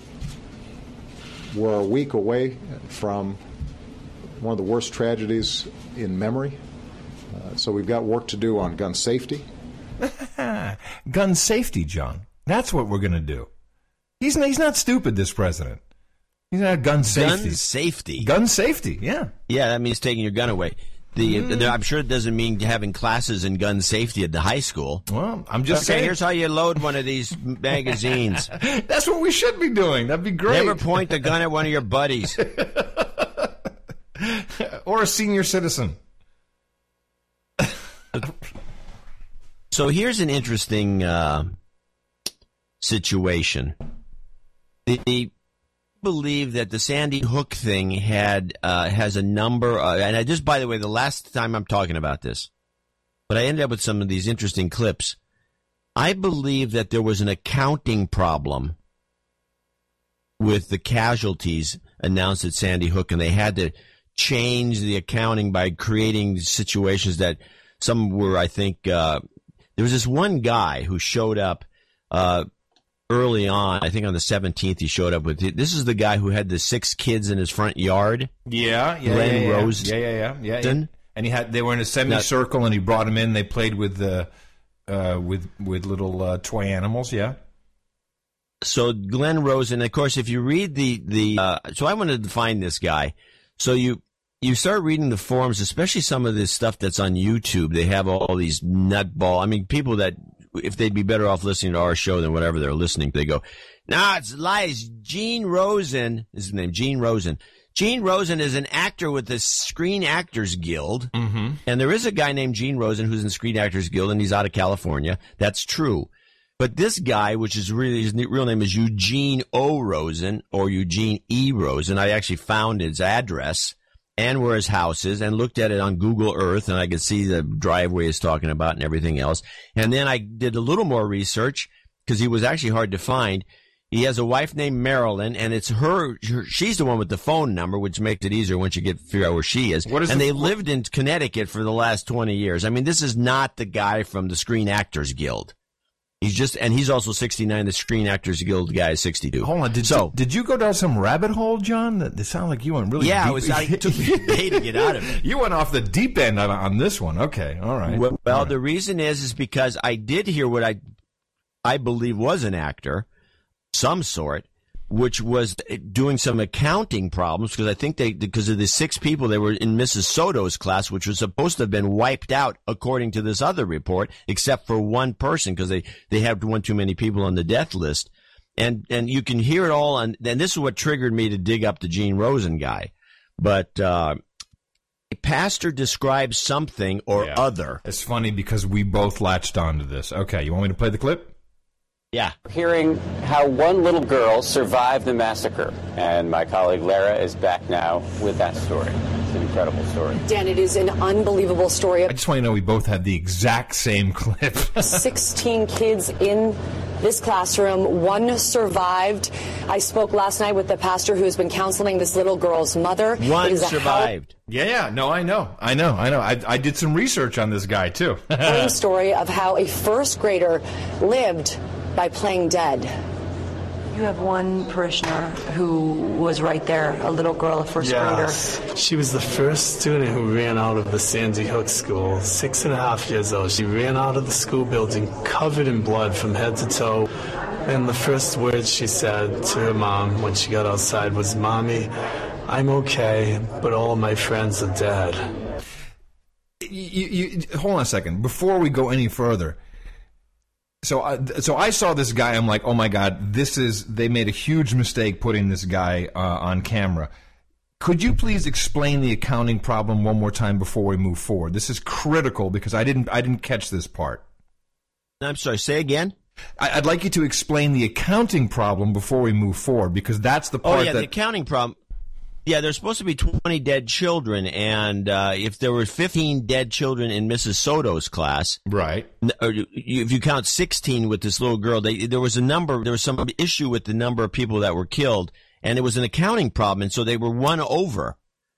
So there would have been 21 dead kids. So they, so this story comes out explaining the number. The problem is, is the other guy, this Rosen character with the six small children from also Soto's class that were in his front yard, uh, really screws up the accounting. So they have taken the Rosen guy and pushed him aside, and we don't hear that anymore at all okay, about Rosen. Okay. So but when so, they took him and pushed him aside, the, the six didn't things didn't add up. So they need there was one missing living person missing. So they had, so this story right. shows up out of the blue. Got it. That we didn't hear about at all, about the bloody girl covered in, now let's t- think yeah, about yeah. this yeah, for no, a second. Girl, by the way, it's ABC News. I'd like to point that out. Yes. And it's a girl covered from head to toe. Mm-hmm. In blood. In blood. And this is her pastor, her pastor who has been, um, uh, has been working with her. Yeah, but and, and the mom told told him the story. No, but no, no. The story is actually that she, that, that this pastor is the one who is working with her to work with this child to work through her trauma. If you listen to the lead-in of the story, they're saying that you know this pastor has been chosen to work with her. Yeah. Okay. So, so now, let me just roll this back a few seconds here because the the, in blood from head to toe, ran outside, said, "Mommy, everyone else is dead." I mean, this no one has had this at all. Apparently, the parents were already there when this took place. This thing is so full of holes. You have one parishioner who was right there, a little girl, a first yes. grader. She was the first student who ran out of the Sandy Hook School, six and a half years old. She ran out of the school building covered in blood from head to toe. And the first words she said to her mom when she got outside was, Mommy, I'm okay, but all of my friends are dead. Somehow, in that moment, by God's grace, was able to act as if she was already deceased. Was she the only child in that class that survived? Yes. Of those who were left in the classroom, of first graders, she was the lone survivor. What did she tell her mom? What did she see in there? Well, she saw someone who she felt was angry and somebody who she felt was very mad. How, at six and a half years old, can you be that smart, that mm. brave? Mm. I think it's impossible outside of divine intervention. and by the way, how can this guy sound any gayer, please? I mean, just make him sound gayer. She has wisdom beyond her years. How are the mom and dad doing? I think as well as you can expect them to do. And they must be relieved to have their child, but on the other hand, yes, so the mom feelings. told me, and I thought this was very insightful, that she was suffering from what she called survivor's guilt because so many of her friends no longer have their children, but she has hers. A long road ahead, just an incredible story of survival and all by a six year old girl. Now, did you hear in the package where the pastor also said um, she survived by playing that she was deceased? Who, who, who talks like that? Nobody. He in this one, in this clip, he says playing dead. No, no, no, no, you no. Saw, you saw a second clip. Uh, I, am pretty sure it was exactly the same clip. Hold on a second. Let's check. And my colleague Lara is back now. It's the same clip. Story. Listen, incredible. You must have missed it. It is an unbelievable story of 16. He says it right in the beginning. He says she did it by playing deceased. Survived. I spoke last night with the pastor who has been counseling this little girl's. Yeah, he's counseling her, counseling the little girl. Mother. It is a harrowing story of how a first grader lived by playing dead. You have one parishioner who was right there, a little girl, a first yes. grader. She was the first student who ran out of the Sandy Hook School, six and a half years old. She ran out of the school building covered in blood from head to toe. And the first words she said to her mom when she got outside was, Mommy, I'm okay, but all of my friends are dead. Somehow, in that moment, by God's grace, was able to act as if she was already deceased. Was she the Act as if she was already deceased. Who talks like that? Talks like that. No one talks like that. Okay, so this pastor is from um, the community church, which is a member of the Alliance. Now, this is a very interesting uh, group, John. The Christian and Missionary Alliance. Have you ever heard of this outfit?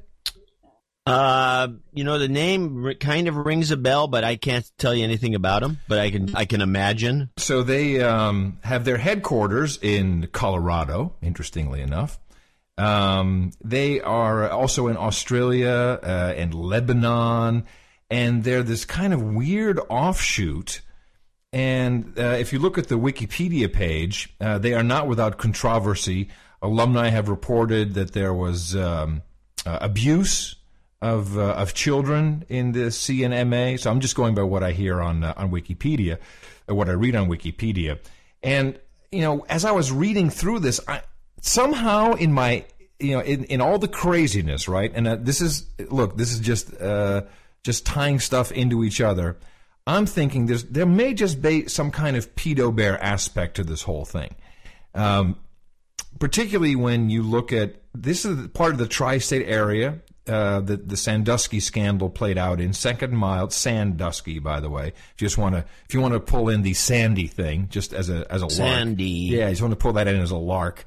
Um, I, you know, and and this and that all of a sudden this this weird priest from this you know kind of offbeat church who have uh, I, I, I actually I brought up the this, let me just read you from this uh, they have a manual this church the manual of the Christian and Missionary Alliance uh, you ever hear the, of a church that has a manual well they got one and uh, here they have in Matthew 15 this is uh, the latest revision from the board of directors from the CMA uh, February 2012. In Matthew 15, 9, Jesus teaches the immoral behavior, that immoral behavior first starts first in the heart and mind. Self indulgent thoughts of sexual fulfillment outside of God's creative intent constitute inward sins of lust. No sexual act can be proper if it is driven by desires that are contrary to the best interests of another human being or if it treats persons as impersonal objects intended only for personal gratification. Passion aroused by producing or viewing images of a sexual nature is morally unacceptable. We reject the idea that pedophilia, voyeurism, prostitution, or pornography is ever morally justified. We reject all attempts at constructing one's own sexual identity by medically altering the human body, cross dressing, or similarly practicing behavior characteristics of the opposite sex as morally objectionable and sinful.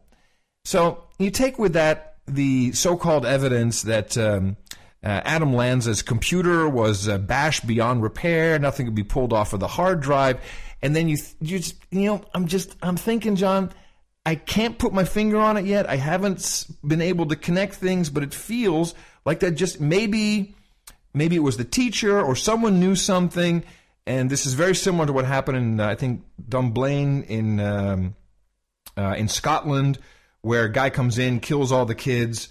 It may be because someone knew something. And I, I, know in our previous shows, you talked about it maybe being the principal. Somebody knew something, and something had to happen to cover up maybe one witness, multiple witnesses.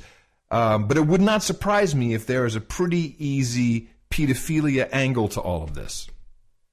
Well, you, yeah, except you see that more often than I do, generally speaking. Yes. Yeah. Um, well, I don't know. This church does have some interesting, uh, prominent former members. Uh, Billy Graham, for one. Mm-hmm. Uh, apparently, he was uh, at the one of these churches from 33 to 37. And uh, I don't know. All I know is that this guy seemed pretty strange to me. Yeah. And then, you know, but I still think it's a bookkeeping problem because this other guy's story makes no sense. And unfortunately, there's a little ad. I forgot to cut this ad out at the beginning of this contradictory Sandy Hook, Mrs. Soto class, which are, you have this, I'm sorry that's on there, but this is the guy, Rosen, who tell, this is the story he told to Fox, and it's also misreported by Fox because in one case, if you, if you listen to this guy enough, he tells the story five different ways and Fox misreports it, and then CBS had him on the morning show. And then if, if we want to do something that's very entertaining at the end of the show, I do have the raw audio. In other words, the whole interview, we, we, you know, as a lot of people know and some people don't, is that when you're interviewed by one of these big networks, they'll talk to you for 10 minutes. Uh, I think I have eight minutes of this guy chatting with Erin Burnett. Mm-hmm and he is just going all over the place with one thing after another. He's making stuff up. He breaks into tears. I think the guy's a little nutty. And uh, Erin is just, she's clueless and she's just asking him dumb questions. And it's actually quite entertaining. It would be a good end of show clip. But this is him talking to Fox News on, uh, after this little ad at the beginning, which I again apologize for. Uh, runs. This new Nokia Lumia 920 from AT&T has live. Uh, really? You you took money from AT and T and tried to slip it into the show? Is that what you did, John? Really? I wish. Right it's like you, having a personal. You best. If you just, I could have cut this off. You know, we could have been. 920 with Uh, anyway, when when once we get to your guys' clip, I got a an even better one. I well, out of the sadness in Newtown, Connecticut, we are learning today an incredible story. This man lives near Sandy Hook Elementary School, and he's speaking out about his experience of coming home and finding six small children sitting in a semicircle on his lawn. He had heard the gunfire on his way back from breakfast at a local diner, and he thought it was a hunter. And then he saw these children just sitting on his front lawn. He started to talk to them, gave them juice and toys, and they recounted what had happened. Listen to this. And then over the next 30 minutes, they just described what happened, little by little. And these two boys kept saying, we can't go back to school. We can't go back to school. Our teacher is dead. Mrs. Soto, we don't have a teacher. And I couldn't believe it. I couldn't take that in.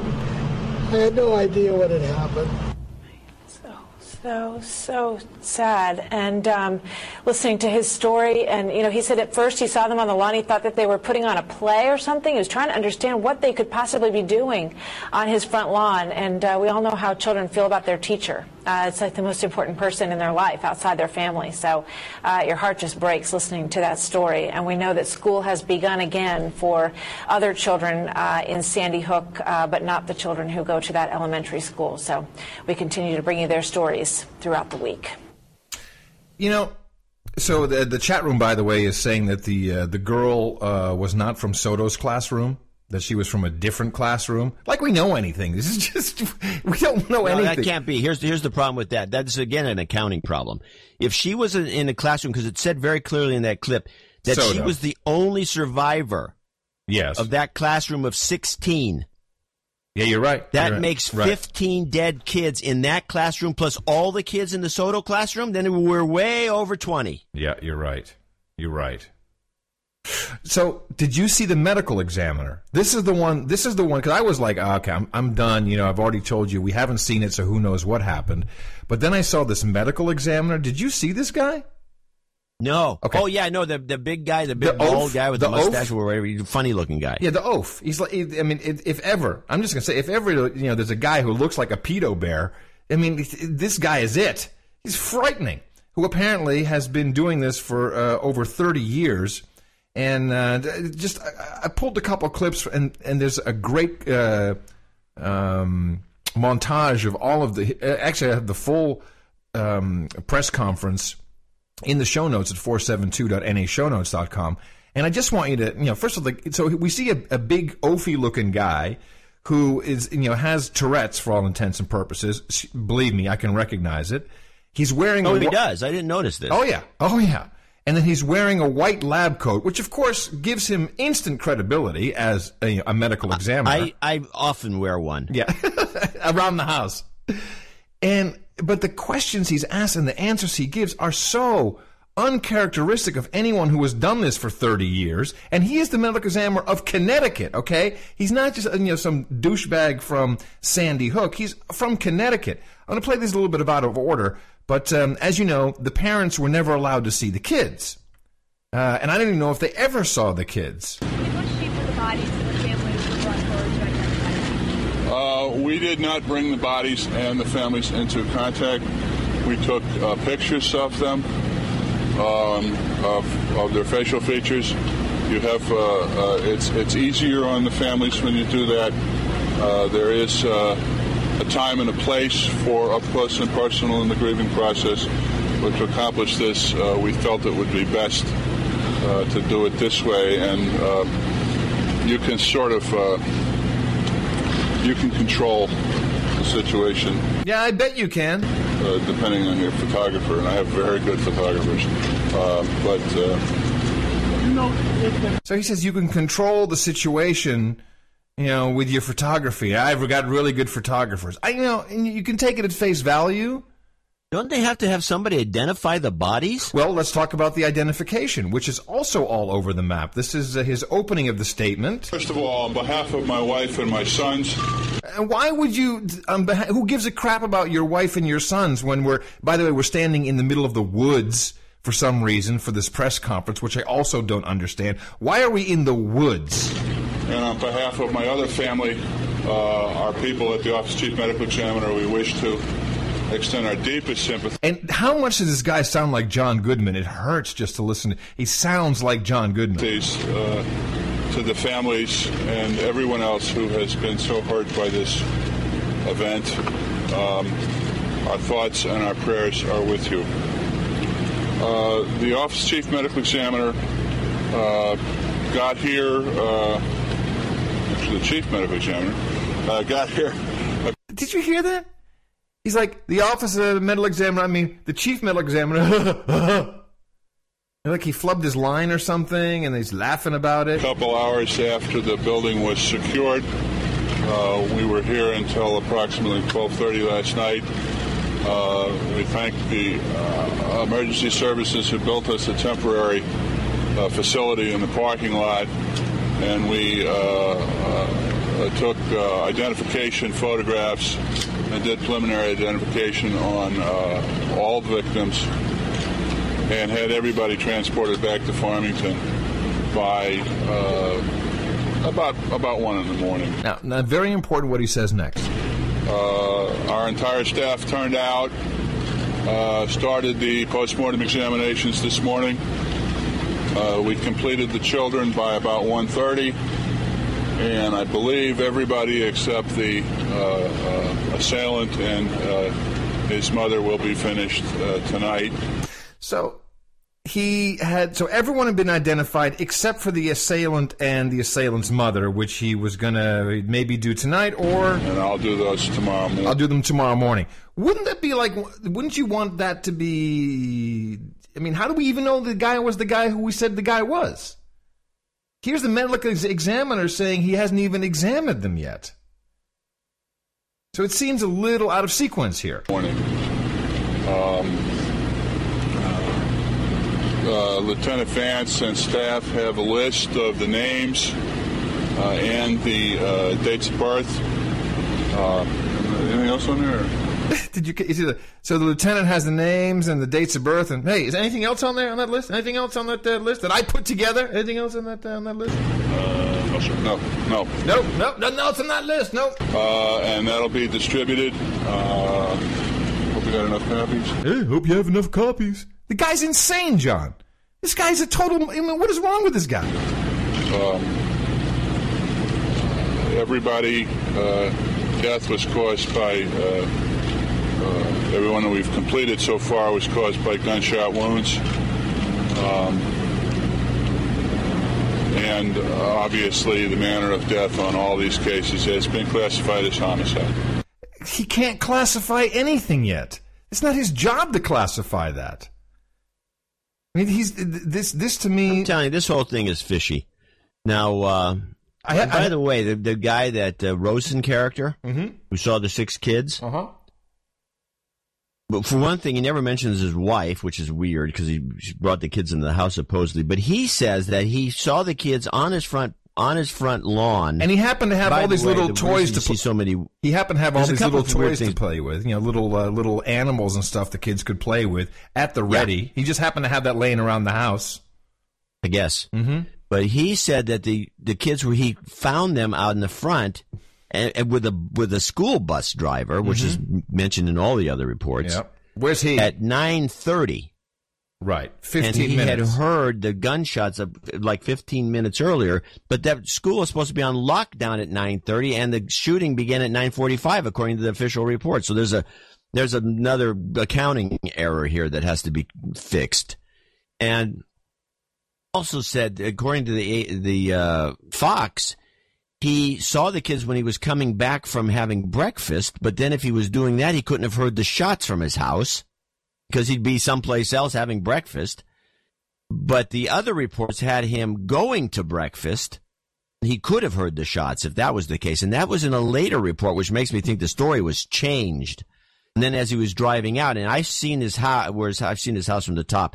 He has a driveway that goes into the back of the place, and then it comes out to the front, and it's and there's a huge lawn behind his house, but I don't know if the kids weren't there. It's a, it's a quarter of a mile from the school to the guy's house. It's a, it's a long walk, and it's wooded, the whole area. And the fact, if you, people have to look at this school, uh, the f- Google shots of the school, because this is a, a, a large elementary school with a parking lot that looks as if it would service the, uh, you know, one of the great football stadiums. I mean, this parking lot is out of control. It, it looks like high school parking lots where kids actually drive to school isn't as big as this parking lot, which is really screwy if you ask me. I don't know what the point of all these parking spa- spaces are.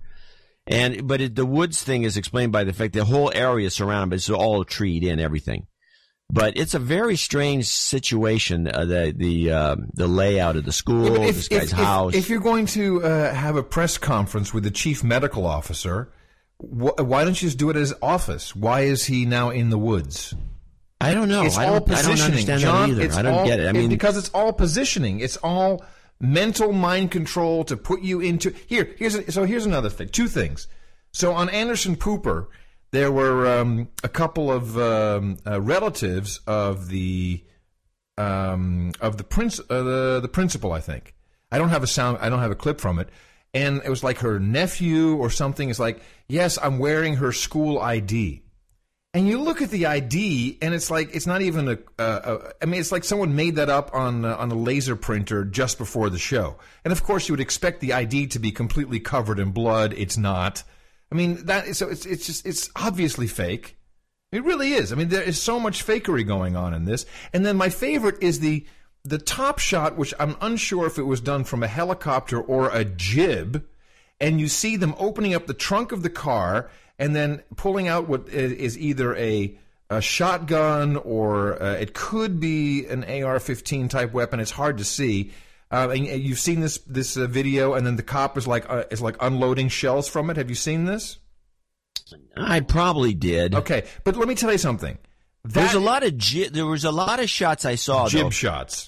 That looked like jib shots. Now, but let, well, I don't get that. But my most important point is that is not how you handle evidence. If you find a uh, if there's a school shooting and there's a vehicle in the parking lot and it has a rifle in the back or any type of weapon, you as a sheriff or whatever that, that guy was dressed as do not start unloading shells in, in, in the back of the evidence vehicle. That's not how you handle evidence. That's total. That's total posturing for the camera. Oh, it's bullshit. It's bullshit. All of this is bullshit. This whole thing is very, uh, it's very fishy. The problem is, I, you know, you can look into the all kinds of. Yeah. I, this is so covered up by. I mean, whatever the real, whatever was really going on is so. Including this guy, for example, this this character who, uh, this Rosen guy. you got a hard, like, you got a hard on for him, so now I'm going to have to look at it because I I don't ignore what you're saying. I mean, you're really just irritated like- by but it's this. everything is so buried because of if you try to do searches Yeah. on No, it's anybody, it's, so impossible. it's It's impossible. It's yeah. impossible to get even if you do date searches, you can't get past. It's like a huge smoke screen, and Let, let me just play one more clip from the uh, from the from the the John Goodman actor guy. So you know, so he so he someone asks him a question, and then he does the most uncharacteristic thing in the world. This one a bit different than things you dealt with before, sir. Uh, uh, did everybody hear the question? No.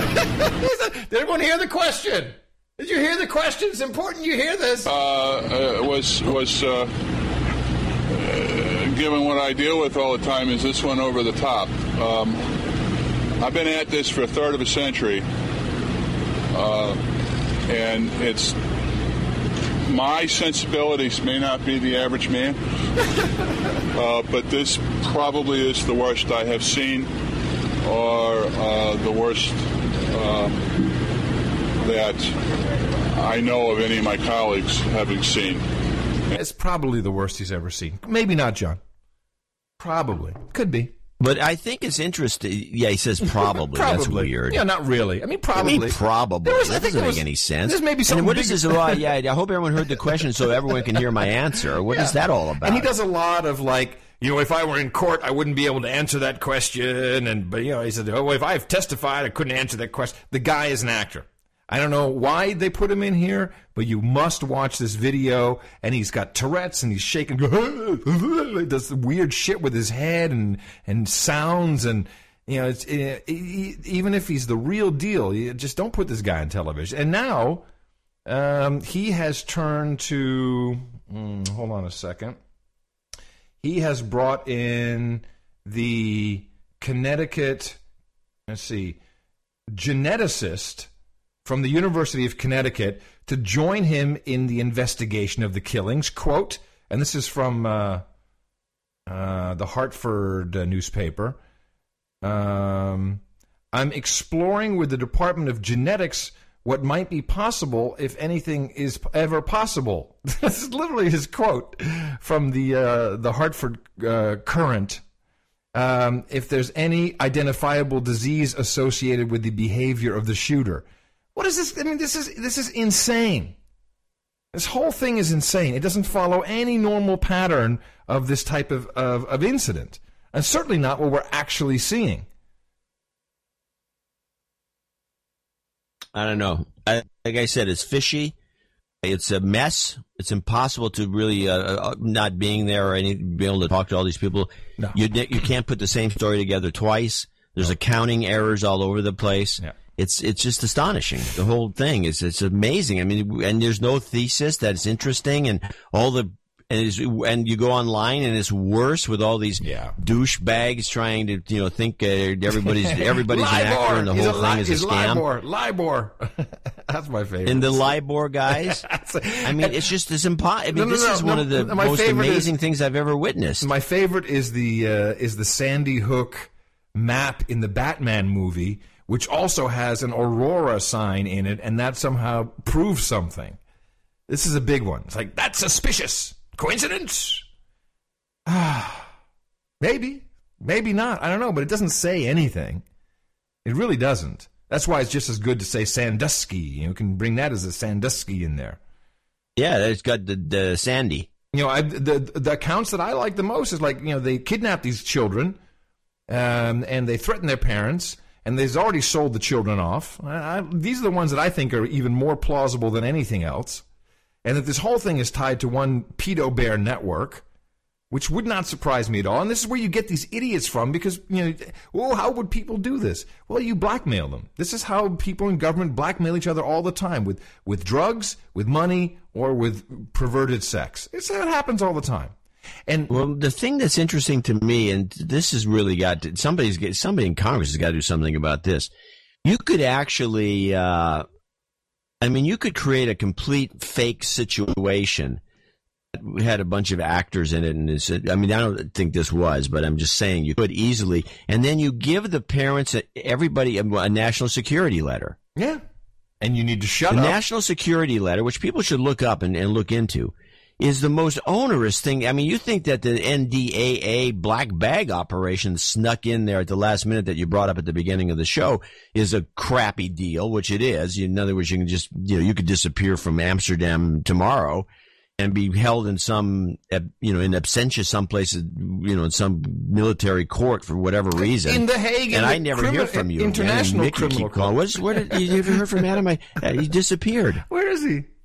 and there's nothing anyone can do about it. There's almost the same thing on a broader scale with these national security letters that only one person's ever successfully fought. National security letter, essentially you get one and it says you can't say you got one or you will be thrown in jail just without a trial.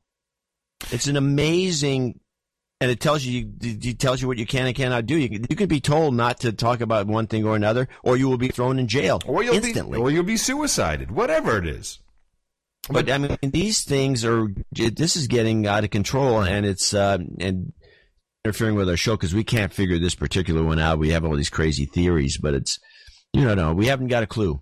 The only I don't. The only thing, and this this goes back to the previous show. The president used my actual words, which I liked very much. I'm just going to play that, then I'm done with it. Um, as to what this results in, and he actually says some interesting words, which you should probably try and deconstruct. Uh, listen to this. So this evening, I want uh, you and your fellow citizens back home to know how. this, by the way, is at the reception for the diplomatic corps. Um, so that's all the uh, all the the embassy people from around the All world. All the fellow citizens. Yes, fellow citizens from around the world. Oh yeah, no, no, the whole thing is kind of new world ordish. But but listen to what he says. So this evening, I want uh, you and your fellow citizens back home to know how much uh, this has meant to all of us, uh, to the good people of Newtown, uh, to me, uh, and to the American people.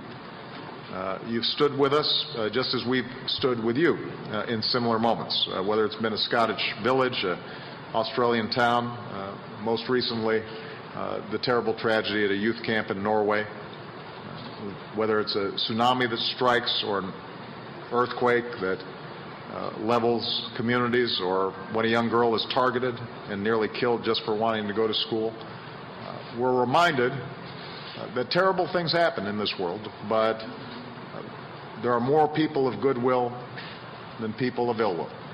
And that if we can just remind ourselves of our common humanity, uh, perhaps we can make progress. Now here it comes.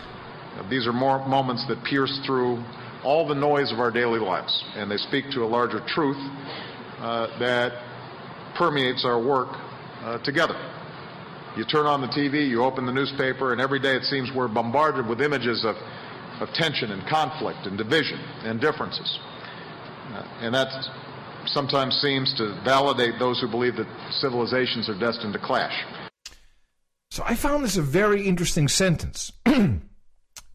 These are moments that pierce through the noise of our daily lives, and they speak to a larger truth that permeates our work together. Permeates means uh, uh, spread throughout. You turn on the TV, you open the newspaper. Every day it seems we're bombarded with images of tension and conflict. This is my strategy of tension that I talked about. And division and differences, and it sometimes seems to validate those who believe that civilizations are destined to clash. Is he not just exactly saying what the whole strategy is? I have no idea. Thanks. Sorry. Yeah, but I, I, mean, mean, I, it's a weird thing that he said, and he's like, I think it was, I don't know, it sounds like he was rambling to me, but Well, it's written down. Some speechwriter came up with it. These are moments that pierce through all the noise of our day. They speak to a larger truth that permeates our work together. Yeah, well, th- so these are all the embassies, and it spreads through their work together to basically create havoc and tension that is seen on TV that messes with people's heads. That's the way I read it. And he's celebrating that with these douchebags at their dinner. huh, that's an interesting theory. Well, I just can't deconstruct the words any differently. And by the way, he says whether it's a Scottish vi- village, Dunblane, an Australian town, or a youth camp in Norway. I know the youth camp in Norway. I know the Scottish village. What happened in an Australian town? Was there some massacre that I missed? Yeah, yeah, no, that's the big massacre that, that resulted in the uh, it's called the something massacre, I think. That resulted in them in them rounding up all the guns in Australia. Uh huh. There you go. This is not by coincidence. These words are chosen for a reason. I'm going to show my support by donating to No Agenda. Imagine all the people who could do that. Oh yeah, that'd be fab. Yeah, on No Agenda in the morning. So we have a uh, uh, some people to thank for this show 472. Uh, by the way, we're heading on to four five uh, to show 500. Don't we have some other cool numbers coming up before 500? I know someone sent us an email recently with that. 484 would be good. Ooh, that, there they go. How about um, I got to look up that email. I'll look up the yeah, email. we had an email Yeah. with somebody Yeah. sending us all kinds of cool numbers. And I always think, you know, I should put all these things on the calendar, and then I, we never do anything. We're idiots. we suck. We totally suck. So, the, well, we the- don't suck in doing the show, but we No, we don't to- do as much as we could to keep the show going. And and and so what people should do is email us now for the next show. No, it's too late already. Yeah, if you have an idea or something. yeah, exactly. I mean, I, we're welcome to listen to. In fact, we did get before we start the donation segment. Let me open up this. Uh, where's that email? There it is. Uh, the the note that we got from one of our dames, and I thought was a pretty good idea. It's Dame Vicky Poole, and I just thought this was good. Okay. She says, uh, I had an idea as a producer and a dame. I would not mind funding the shipping cost for receiving the new knighthood pin, Oh. as you discussed on Thursday's show. If you ask, I bet, and I think she might be right here, I'll bet that most of us wouldn't want the show to be penalized because of this new advertising, quote unquote, from NA. How about $33.33 for shipping? I certainly wouldn't mind sending in the magic number to support the greatest podcast in the universe. Well, and I yeah, thought this this is a good idea. was an interesting idea. Right.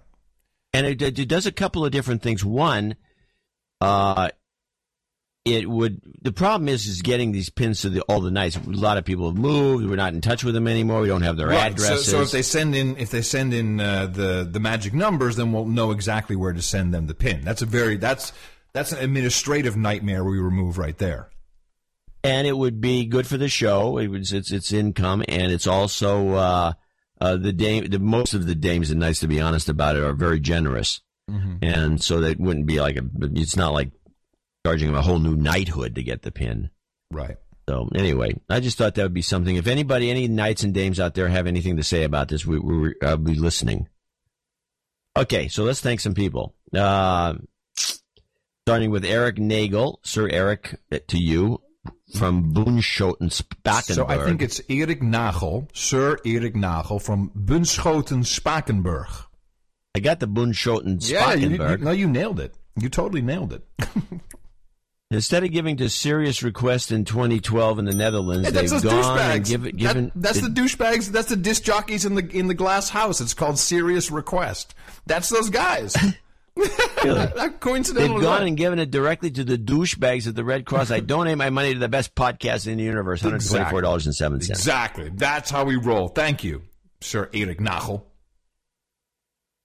Uh, jo- uh, Dame Joni uh, Odafray in Morgantown, West Virginia, your old stomping stomping grounds, went through my donation. Hope my donation went through. PayPal was acting a bit sketchy, so let me know if you didn't receive it, blah, blah, blah. It's official. Karma works. I asked for travel karma for a dive trip last month, and lo, the Pittsburgh area heard it into only TS line with the Hey, John, John, John, John, hold on a second. Let- Hold on, John, ho- John, hold on. Let's reconnect.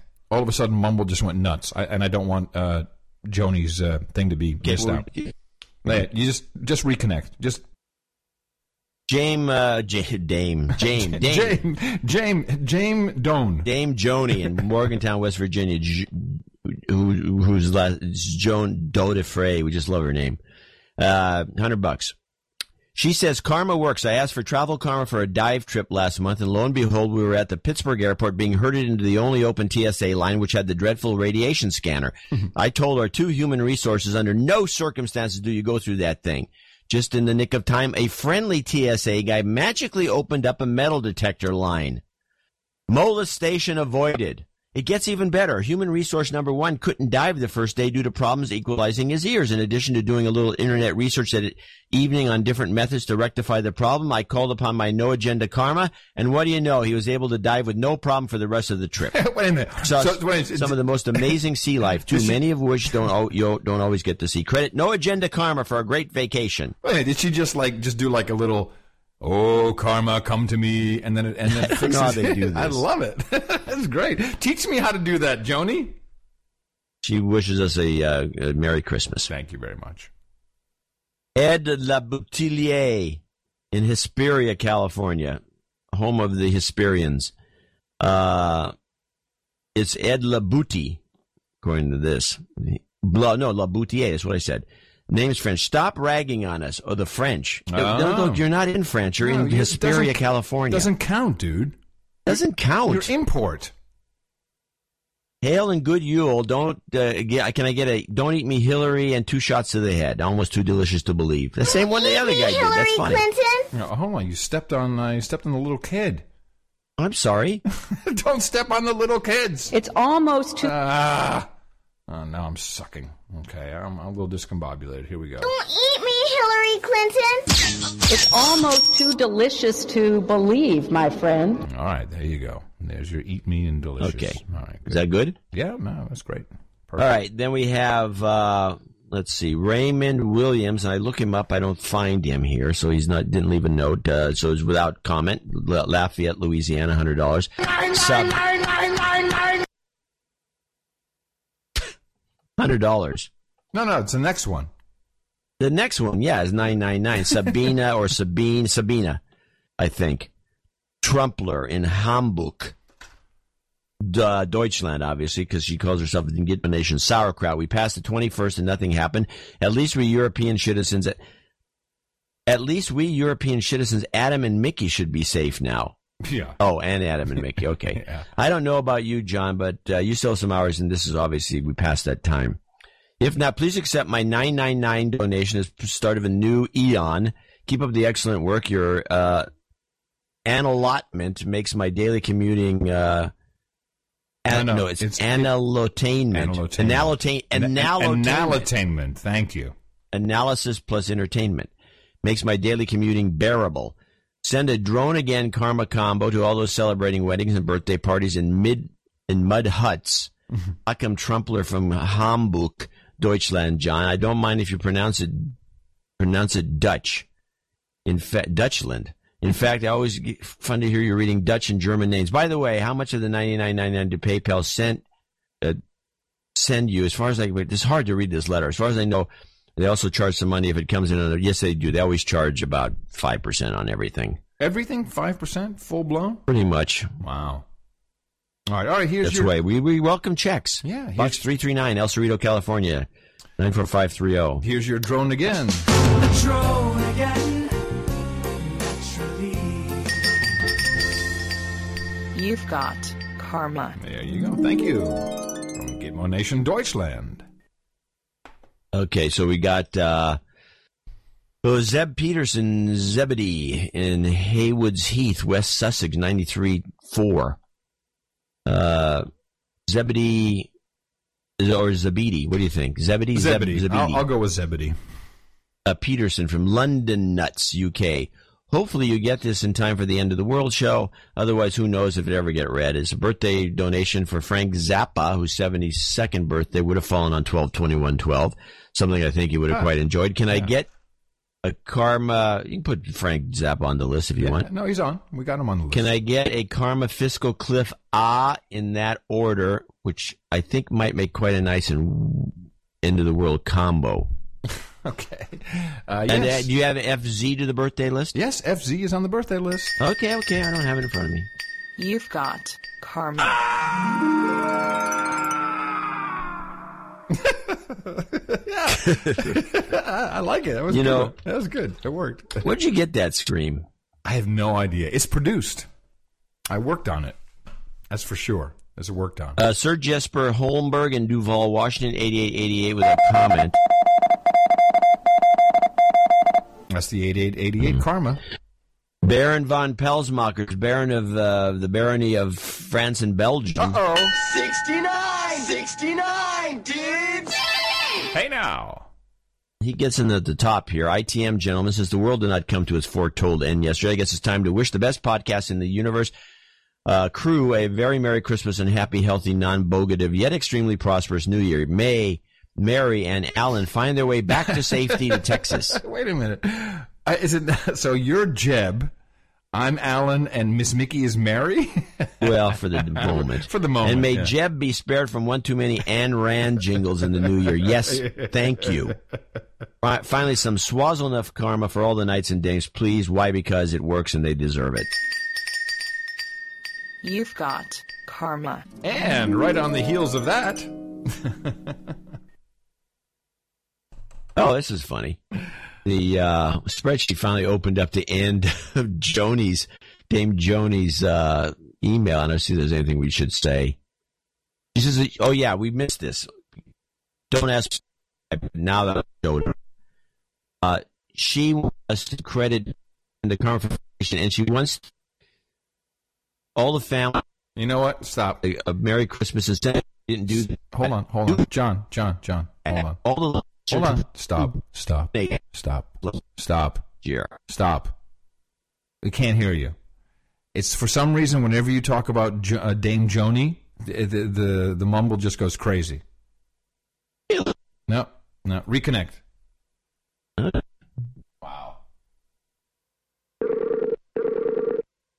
I Jones found letter. Jo. Okay, so I found Joni's the end of her note, which somehow didn't come out on the spreadsheet, and every time we did it, it sc- screwed up mumble. So now we're on Skype. But uh, she wants a douchebag call out for listeners who didn't donate, and a, and a no agenda listeners uh, karma for people who did. Okay, so here's the douchebag, douchebag, and the karma. All right, You've got karma. very good. Okay, now we're on to uh, Linus Askengren in Huddinge. Now, do you think it's Linus or Linus? Well, it's Linus Tor- Torvalds. Um. Uh, well, no, I don't It's think not so. Linus. I th- why does he pronounce it Linux, or is it Linux? It's Linux, but he's Linus. Okay, Believe me, he's Linus. He's not all Linus. right, all right, I believe you. Huddinge. 6969. Thank you for the one more year of the best podcast and media assassination in the universe with Mickey and Adam, the best Amsterdam, the best in Amsterdam, and everything will be resolved soon. I've just finished Atlas Shrugged, so can I please get some Atlas? That's one hot MILF 6969 Karma. To bring it's pretty long. Maybe you should cut out the Atlas part. No, I think that's exactly the part I want to leave in. Atlas Shrugged by Ayn Rand. hey, where's the where's the milf baby? That's one hot milf, baby. There we go. You've got karma. Very nice. Very good. Excellent work. Michelle Cartmel in West Bank, British Columbia. It's near Spuzzum, I believe. 6969. Greetings from the Napa Valley of Canada, the Okanagan Valley. Oh, that's the, the burrowing owl. Send burrowing owl. This uh, donation, one of the better Cabernets and Merlots in the uh, in the country. Uh, this donation is my Christmas gift to my husband Adriel, who listens to every show. yay, oh, John! Put some life into that. Yay, darn it! How did she know I was going to not do? Anyway, Adriel recently hit me in the mouth. Well, not literally, but you know, and I've jumped under the no agenda bandwagon. We would donate more often and hope to in the future, but you know, living in the Canadian dream of barely getting by. If you would be so kind as to send my sexy husband a too delicious and throw us both some karma, it would be really appreciated. Thanks for the best podcast in the universe. It's almost too delicious to believe, my friend. You've got karma. I'm actually surprised how few um, no agenda Christmas gifts there were. This is the first one on the list. I'm I'm a little surprised by that.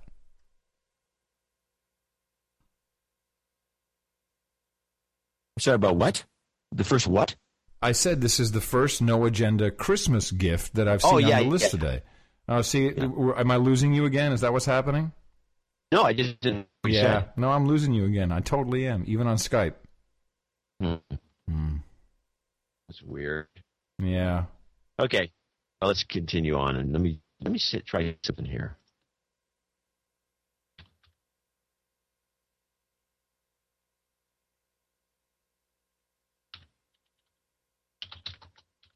As you hear the keyboard clacking of the mad Eric to genius. shill a message. Oh, uh, let me guess what that message is. Just asking him a simple question. Hey, are you uploading porn? I mean, it could it, it could easily be on my end. Who the hell knows? I mean, I'm sitting here in Amsterdam for Christ's sakes, all jacked off of some Wi-Fi that is a part of the rental unit I'm in. I mean, I'm not saying it's just you. Well, you sound good now. Yeah. Let's try to plow forward. Okay. Um, yeah, that was. We didn't get a lot of gifts. That's funny. She well, good for Michelle. Ray Metz in San Diego, California, sixty nine sixty nine. Want to thank the best podcast in the universe for preventing the apocalypse with the power of deconstruction. Can I get two to the head, Parliament, little girl? Yay! Uh, yeah, I think you can. Uh, two to the head, Parliament. I'll do. I'll do it in uh, the right sequence here. yeah,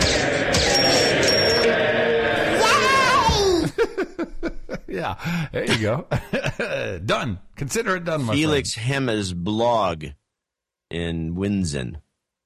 Um, Felix Hemme, F E L I X M H E M M E dot D E. Uh, being a former exchange student in Lexington, Kentucky, nuts, I am using the best podcast in the universe to keep up my language skills.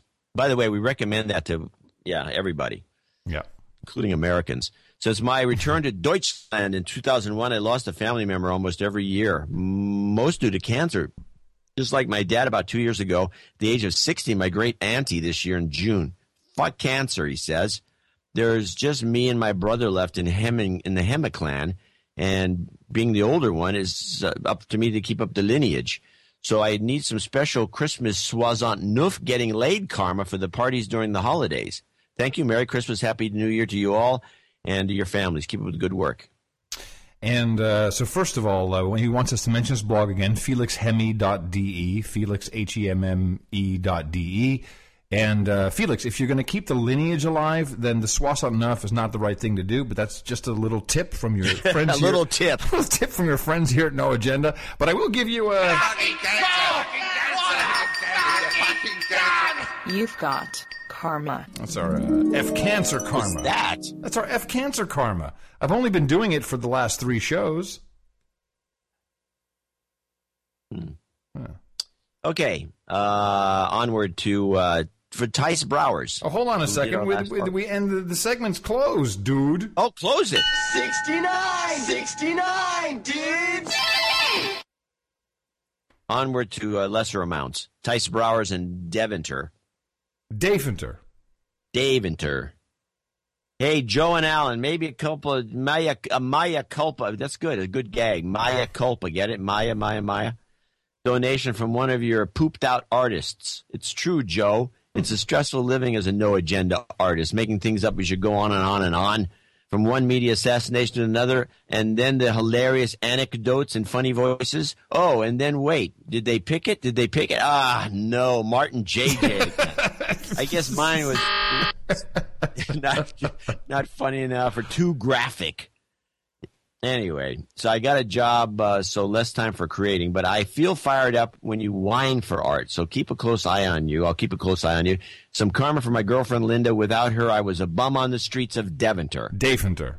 Daventer. Yes. Daventer. And, and we actually, yes, here's some karma for her. You've got karma. And we actually we used his art on the last episode, so it wasn't Yeah, Martin JJ coincidentally. again. Yeah, coincidence. Yes. Um, Sir Brian Watson in Raleigh, North Carolina, 6194.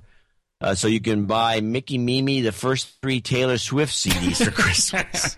No, we're trying to get laid this year. Thank you very much. I don't think that's Merry going to help. Christmas and happy. You know, I've listened to her singing. I, she is one of the great creations of publicity Yeah. ever. She Mm-hmm. really is. She's got a thin voice. She's she's amazing. She's really amazing. Uh, more money than we'll ever have. Liberty Deck, Green River, Wyoming, fifty-one double nickels on the dime. Thanking Adam for the show notes. An underappreciated. By the way, I agree with this. I'm I'm all in. That's an underappreciated re- uh, resource which merits this donation in itself. Not to mention the rest of the best podcasts in the universe. These show notes are astonishing. Well, the show notes are uh, the thing that I like about the show notes, which and not many people notice, is every single story that we talk about, we actually uh, keep a copy of the text itself of the web page. So if you know if there's a web, it's always a web page that we're linking to. we have the link to the page, but we have the complete text, unrendered, no ads, no just the text of the story in the show notes, all in these collapsible formats. that You can, you know, and it's a, it's shareable, it's OPML, and blah blah blah. Right. blah. And the reason for that is, is these web links disappear. They disappear. They go away. Exactly. And and you can search on it. You know. And by the way, you've had some trouble. I'm, it's really rough keeping the servers up because the these Baidu guys and these Korean uh, bots they're, they're a holes. They really are. You know, and even Google bots are doing a hole things. They have no regard for resources whatsoever. They just pound your server, you know, over and over and over again just trying to find you like the, cra- you put the no robots code. no, we want the robots code because we want to be indexed. Hello, we don't. I don't want to say don't search me, but there's no way to say necessarily. Mean, They do all kinds of crazy stuff. They they they search for proxies. I mean, it's just it's it's outrageous. Again, hail and I bow to all sysadmins of the world. You have an amazing job that you put up with this crap every I got like four servers I run No Agenda News Network the upload portion of that the show notes server and uh, and all the rest is all done by Void Zero um, who's uh, we're gonna have to make this guy a knight next year for sure. Uh, it's just this, the crap that sysadmins put up with John today on the interwebs is unbelievable. And and it's just all tracking bullshit. It's sickening to see it Sorry. Done. I'm not going to no. stop you on that one. Well, I'm just amazed. Maxwell Roberts in Crown Point, Indiana, double nickels on the dime in the morning. If you're reading this, the world is still around, which is nice. With this donation, I should be a knight. All I ask for is some karma, and please read Galt's oath. Oh, please. or the knighting ceremony. You've got karma. Yeah, no, I'm not gonna. What's Galt's oath? What is that? Is that a really long thing? Oh, here it is. Oh, yes. Oh no, I'll do that. Oh, no, you won't. Yes, I will. I'm going to Read read it that now. Why can't I do it for We have a specific way of doing nights. Maybe some of the knights don't think this is a good idea. Okay. I mean, this is All one right. night. All right, I'll do it for him now. I swear by my life and my love of it that I will never live for the sake of another man, nor ask another man to live for mine. Great. Howard G. Hill III, Sir Howard G. Hill to you, Akron, Ohio, double nickels on the dime. No, lost you again. Okay. Come back. Will do you- it again. Yeah, come back. Yeah, you're back. Howard G. Hill, Sir Howard G. Hill, Akron. 55 double nickels on a dime. When I was, uh, been a while since his last donation, like the show last week, deconstructing the coverage of the latest school shooting. I can use some job search karma since my current contract Runs, Runs out, out. at the end of the year. end of the year. You've got karma. Thank you, Sir Howard G.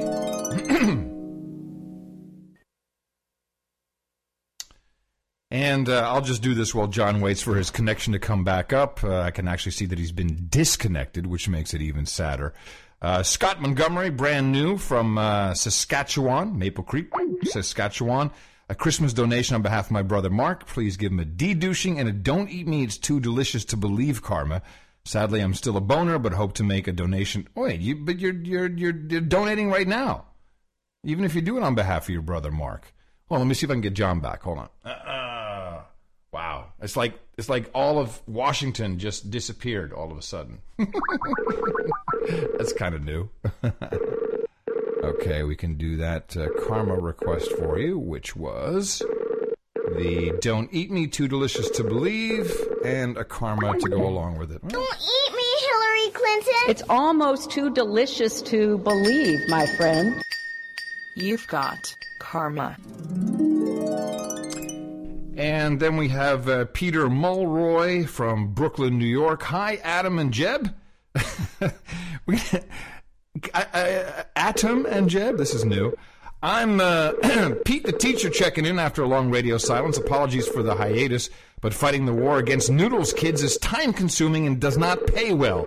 Just wanted to kick in my share for 2013 now that the Mayan demise. I have returned. The May- yes. What, what? Have you figured out what it is?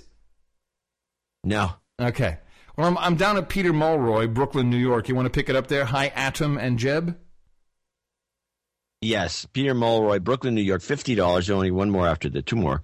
Hi, Adam, ATOM, and Jeb. It's Pete, the teacher, checking in after a long radio silence. Apologizes for the hi- hiatus, but fighting the war against noodles kids is time consuming and it doesn't pay well.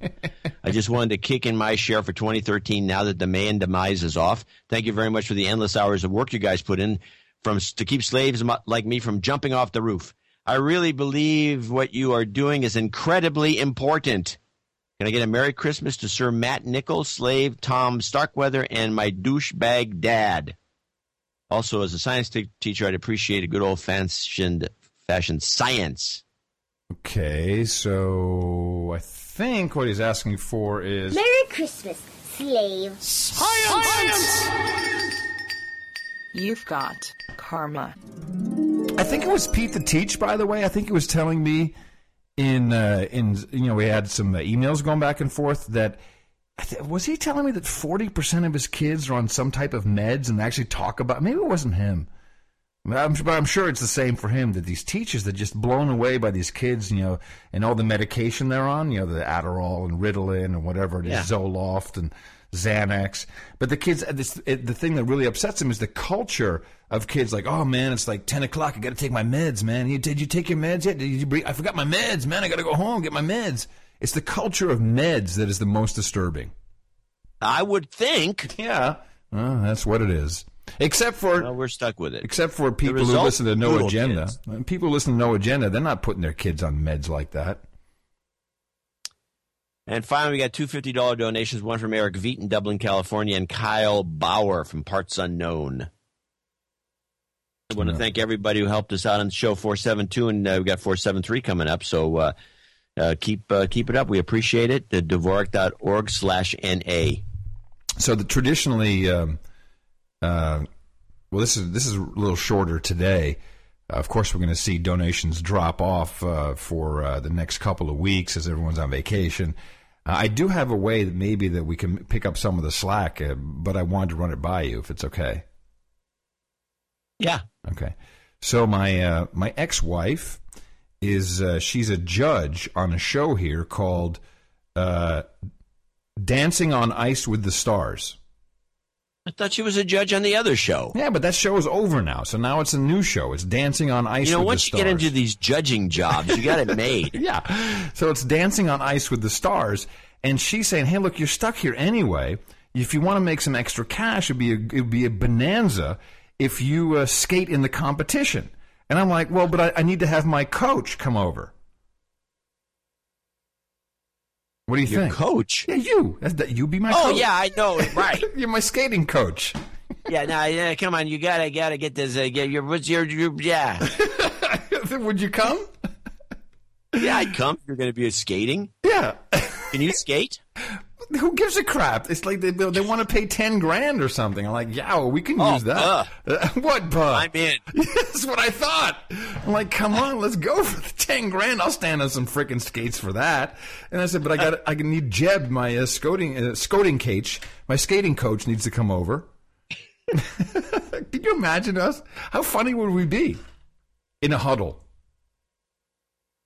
Well, I can't skate, so No, you don't have to skate. You just have to. I'm just a coach. You're just a coach, exactly. So You're- I would have a megaphone and I'd be yelling at you.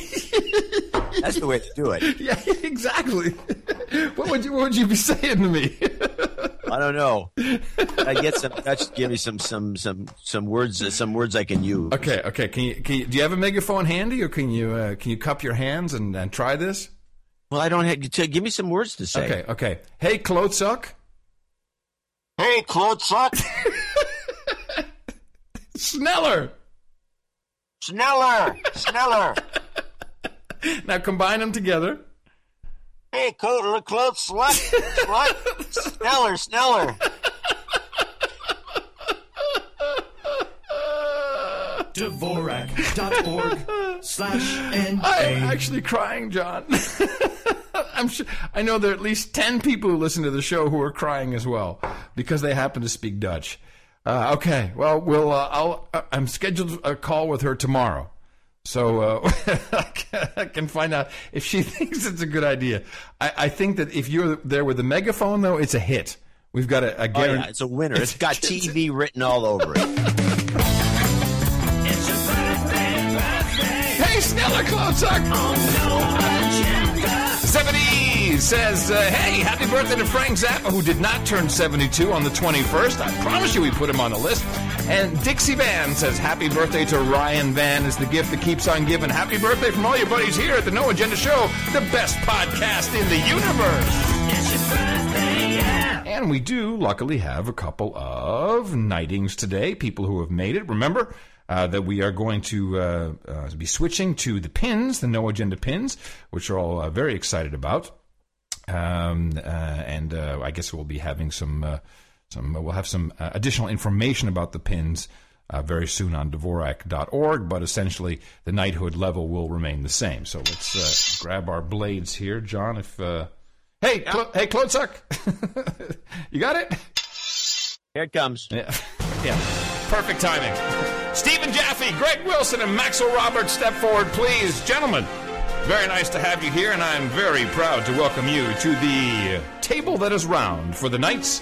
Of course, I'm talking about the No Agenda Round Table of the Knights, and I will hereby pronounce thee Sir Stephen, Sir Greg, and Sir Maxwell, all knights of the No Dinner Round Table. Gentlemen, come on down for your hookers and blowy rent boys and Chardonnay, hot pants and booze, wenches and beer, Rubenesque women and rosé, geishas and sake, vodka and vanilla gerbils and ginger ale, sparkling cider and escorts, and mutton and mead. And thank you again for supporting the The best podcast in the universe. truly is appreciated. I had a quick uh, note back and forth with our uh, our drone signage knight from uh, from the tri-state area who was arrested. You'll recall, Yes. Knight Atia, and uh, so he had he uh, he's doing a uh, he's putting together a benefit, and he wanted me to ask if uh, anyone in the listening audience had a band who could headline his benefit. So uh, drop me an email, adam at uh, curry.com, and I'll put you in touch with him. I think it's kind of interesting. Um, quick little update. Uh, just stuff that uh, came in. Of course, I have more time to scan the Gitmo Nation East publications. Remember the uh, the nurse who uh, Oh, who hold killed herself? second. Yeah. Yeah. Right. Turns out she had tried to kill herself twice before uh, by taking Oh. pills and tried to jump out of a window. Oh. Gee, gee. Do you think that You think that something? might have something to do with it? I don't know. Maybe just may that little omission kind of escaped everyone's attention. I thought I'd uh, I'd update you on that before the before they prosecute the DJs, get rid of them. And uh, this was just hilarious. I love this from the Sun. Prince Harry, John, you'll be happy to know, has killed his first Taliban commander. Yeah. Yeah, this is Sure. this story is great. Let me read this to you. This I don't know, hold on a second. This is uh, And now, back to real news. The 28 year old gunship co pilot was called on to unleash a missile strike to eliminate a senior terror leader. Harry has proved a massive hit with comrades in Helmand, Afghanistan, who have nicknamed him Big H. What? They've nicknamed Is him that 'cause the way he looks in the in the uh, showers or what? Big H. okay, here's a quote. We were on we were on patrol and the Apache helicopters were called in.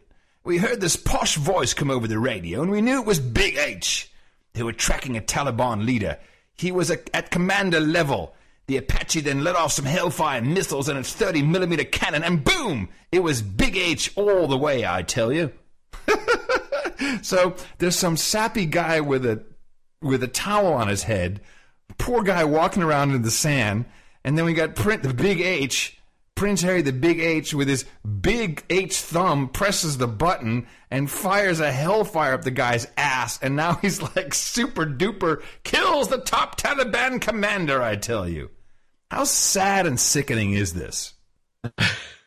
My goodness. It really Yeah. is sad.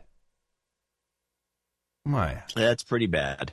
Yeah. Anyway, so that's uh, that's the big news over in. Uh, uh, that's probably meant to obfuscate the fact that the uh, that this uh, this nurse had tried to kill herself twice before. So we've got to put something else in there. You know, Big H, Big H to the rescue. You know, I sleep better at night knowing that the Big H is firing hellfires at at brown guys in the desert. I feel much much better. Taliban commander. Yeah. By the way, I wanted to mention that Mu. Uh, we did get a letter from a guy who's no, I couldn't find Mu Fang. Uh, he just wanted to say that uh, he donated. He didn't get his donation note in, so he sent it in by email. He says he wants to give the. If you don't mind doing this, give the Mayans a douchebag for not pulling off the end of the world. Douchebag. And he could use a de-douching after speaking ill of the dead.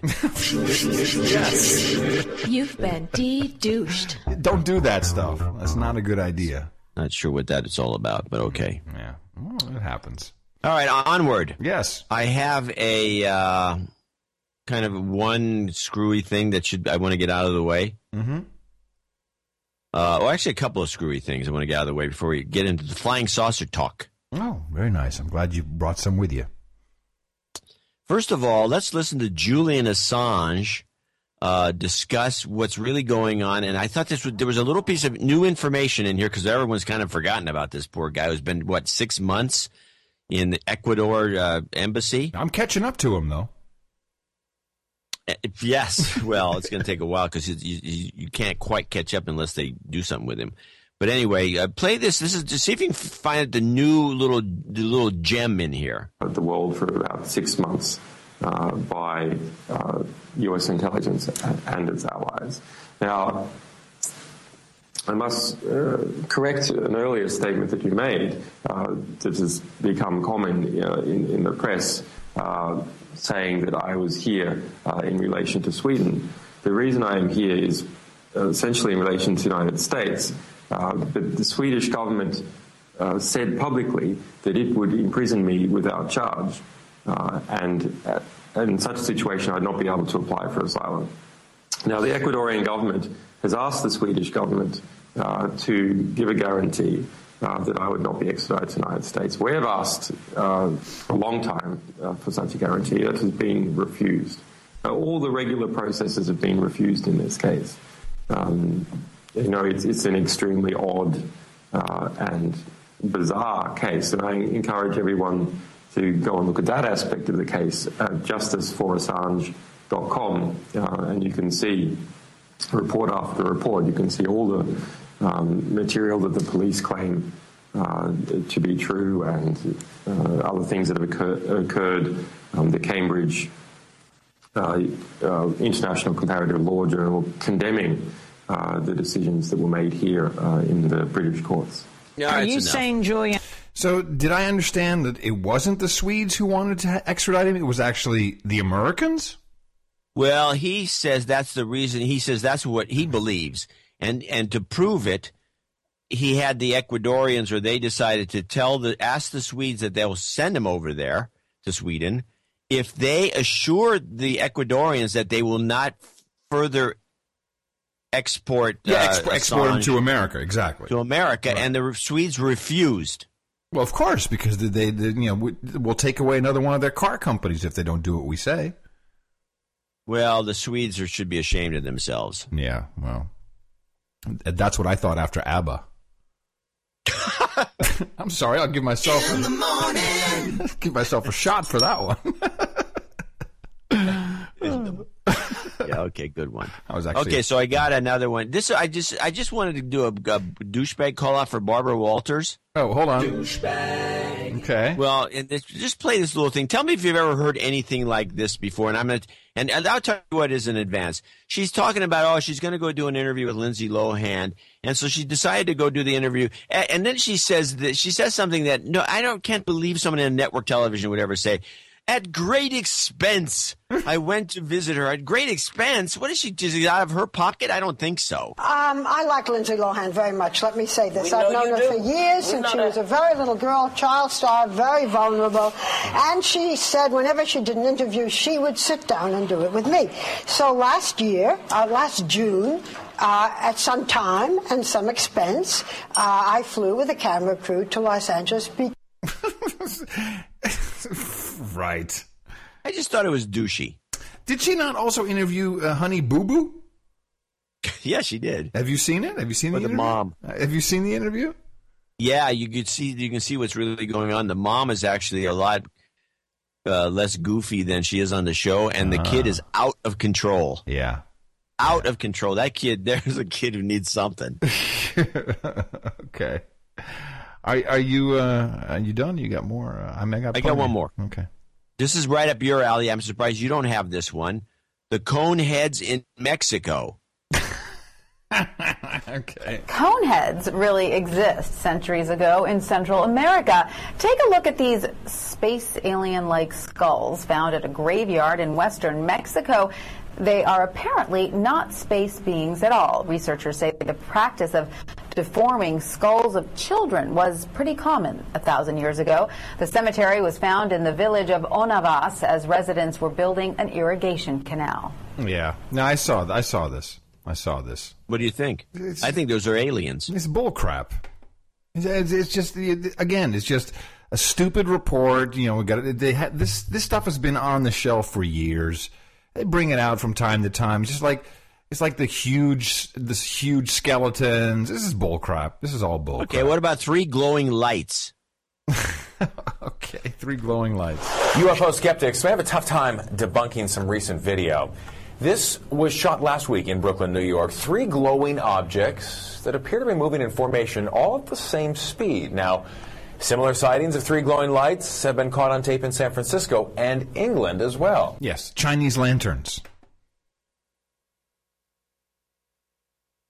kind of a what kind of a bogatives uh, like crazy second half of the show are we doing here? I don't know. You're bringing it up.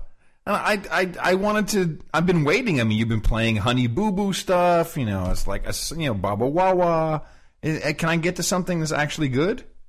Okay. All right. So, without a doubt, this story was the one that captivated everybody on the interwebs. 42, and we are now back to talk about that astonishing video. What did we say? 16 million views on that eagle swooping down in a park trying to snatch a baby.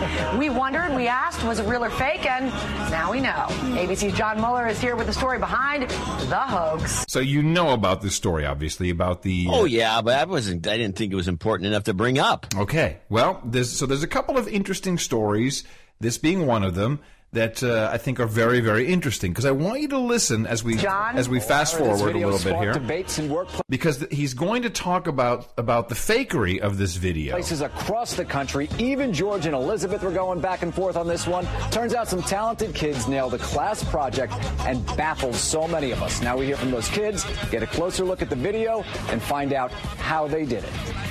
Millions have seen it. If you haven't, check it out. Oh, hey, hey. oh. An eagle swoops in and snatches a toddler at a park. Whoa! Real Whoa. or fake? This memorable escaped penguin and these miniature flying cars. So how? So now, that- so now that I've just I've I've just jump cut through here. So now they're going to bring in an expert to show you how they did this fake video, and of course, hopefully, everyone who is listening has seen this thing. Do they do it? Clearly, this is fake. They've shot some video footage here, and uh, they've used over the counter software to create a 3D bird and a 3D baby. Uh, there is a real baby at the end, which uh, allows them to pull off their trick. Now, pay close attention to what he's about to say because you've heard these exact words before, and you've laughed at them. Joel Payne's been a 3D animator for two decades, working with Spielberg and Disney, to name a few. They shot this in a very clever way. What they did is they, they shot the video and they panned the camera uh, as if they were following a bird, but the bird wasn't really there when they Now, just substitute the word bird for plane. They were shooting this footage. They had to add that in with uh, 3D elements. They also modeled a digital double of the kid. We might give them an A, but this eagle wasn't picture perfect. First, watch the eagle's wings. All of a sudden, they disappear mid flight. One more time. Wing here? Yep. No then wings. wings. Wings, no wings. Now take a close look at the eagle's shadow. It appears, then Shadow? disappears, Then- then reappears. Oh! It's about making Wing, no wing. Shadow, no shadow. WTC 7 won't go away. Fits right in with what I've been saying for a decade. And now all of a sudden, oh, yes, we believe that was a fake video. What, what are you trying to say? Oh, people who understand, understand. Don't worry about it. Um, then let's move on to the Indianapolis, uh, which I still call a droning, which uh, my theory is still as good as any. We have a uh, we have an indictment, John. Uh, this was the uh, the blast, the so-called gas blast in uh, in Indianapolis, and hilarious. What they have now come up with, they've um, arrested three people, and the story now is that the home's owner, Montserrat Shirley, her boyfriend Mark, and his brother Bob, um, conspired to let the house fill up with gas and explode in order to collect insurance money. And I love this story because they've really taken it to a, a, full extreme, and they are saying that they even called the gas company and said, you know, how much. Uh, how much psi can my uh, will will actually flow into my house if I remove the regulator? Of course, uh, you know the gas company didn't find that strange or anything. And then, according to this AP report, they actually programmed the microwave oven to go off at a certain time to then detonate the gas filling up in the house. And the reason I love this story is because this is this is exactly the Bourne Supremacy. This is the movie. Matt Damon, you know, he he he rips out the the gas cord and he sets the toaster and then the toaster explodes it. And the reason I love it is because MythBusters, who everyone's always pointing to, is shut up Curry, you don't know what you're talking about. Myth, they, MythBusters debunked that. They tried to do this. They tried to replicate the explosion from the Bourne Supremacy and could not even come close of course, I've put the episode for that in the show notes at 472.nashownotes.com.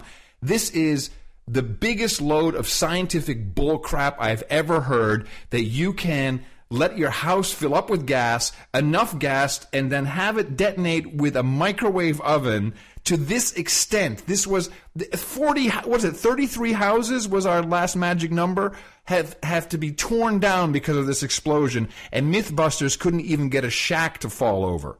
This is bullcrap. And the drone story still stands versus that.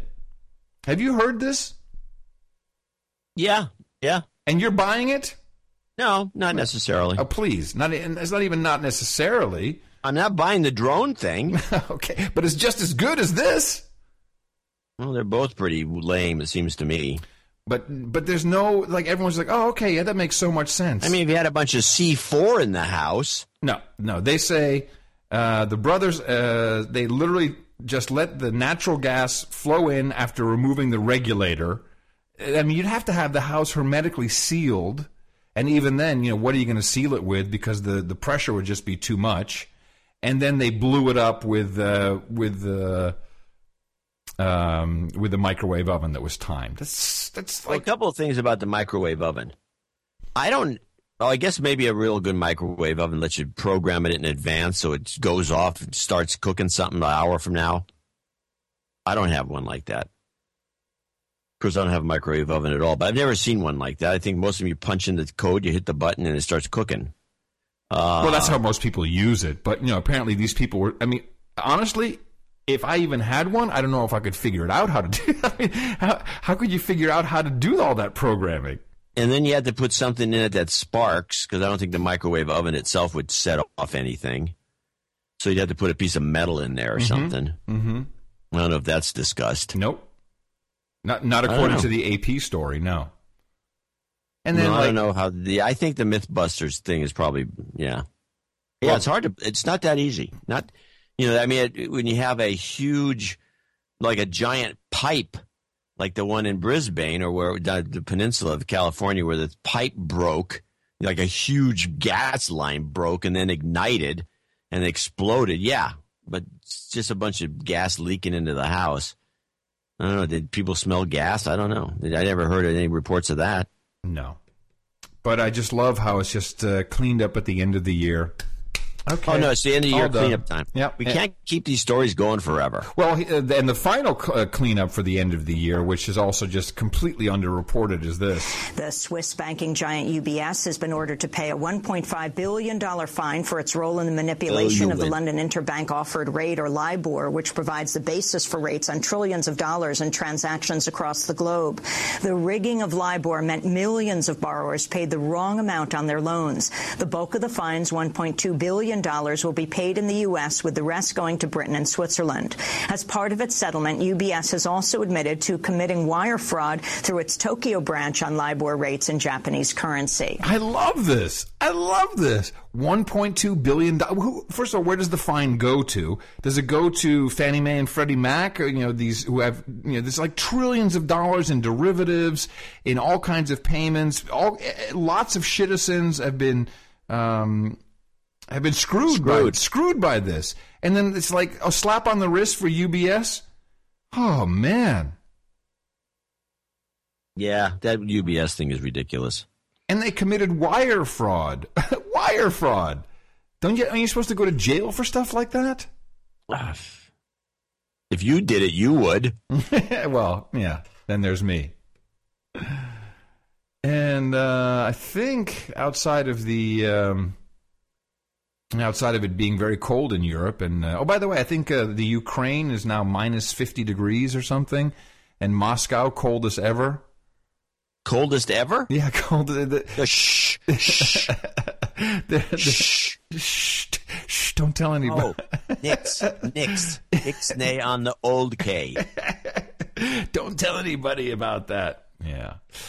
Uh, all right. Um, so I guess we won't speak before Christmas. Yeah, about that? Well, Merry Christmas to you, and Merry Christmas to all the to all the No Agenda listeners. That's yeah. for sure. Yeah, well, definitely. Merry Christmas to you, John, and to the entire Dvorak clan up there. Um, is everyone going to be at home for the holidays there? No, no.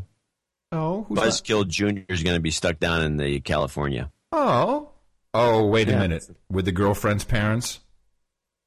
No, no, no. They're in uh, Michigan. Oh. Hmm. So he's all so, alone. Uh, sorry, he's all no. Alone? He's with his girlfriend down there, but and she's working for a living, and she can't leave because so she can't come up here, so he can't come up here. Oh, okay. Well, I'm sorry about that. I'm sorry for for BK yes. Junior. Uh, we're going to have a second Christmas down there too. Oh, okay. Well, uh, nice. The um, you want to play the uh, the uh, raw audio of this clown in Newtown? Yeah. Do you think it's good? How long is it? Is it really long or? Long. It's about five six minutes, but it's uh-huh. it's entertaining because it's Erin Burnett asking him stuff, and he changes his story, and he talks about one thing or another. Then he goes into kind of a breakdown and starts crying. And uh, okay, that's yeah. what you think entertainment is. Yeah, and then and, unless something really really crazy happens, I think we should just talk, stop talking about it because it doesn't help. We you know. Yes, I would like to stop talking about it. I don't want to talk about it anymore. Let's ban it from the show. Okay. We'll put that in the band corner, and we're all done. Well, anyway, um, we shall be uh, having a very sparse uh, little Christmas here. We have a small Christmas tree about uh, two feet in height, standing on the windowsill. Aww. Yeah, uh, it, it is kind of weird. Kind of weird. Uh, anyway, uh, thank you all of you citizens for your lovely letters and uh, and uh, emails and uh, words of encouragement. Um, we're still hoping to be back in Austin somewhere around uh, the mid January. That's what it's looking like now. I'll keep you up to speed. In the meantime, don't eat me, Hillary Clinton. You might get indigestion, hit your head, and you know lose consciousness. Coming to you from Gitmo Nation Lowlands, day 17 in exile in the morning. I'm Adam Curry. And from uh, the Pacific Northwest, in the Buzzkill bunker, attacked by docs from Japan, I'm John C. Dvorak. We'll be back on Thursday, right here on No Agenda. Those children on your yard, did you have any idea that something was wrong? I had no idea. I thought they were doing a skit, or maybe they were Cub Scouts or Girl Scouts, and they were just practicing because they were sitting so nicely. But then I saw a man in a very agitated way saying it's going to be all right. And he kept raising his voice, and I thought that was so strange. And I, I came to the children, and they were crying and wailing and mortified. And there was a school bus driver with them, and I invited them into the house. And she said there had been an incident at the school. I had no idea what it was. And the children, how do they find the words to tell you? Because they told you, right? The teacher They told me they just start talking. The two boys mostly talked, and they said, "We can't go back to that school. We can't go. We can't go back. Our teacher, our teacher is dead.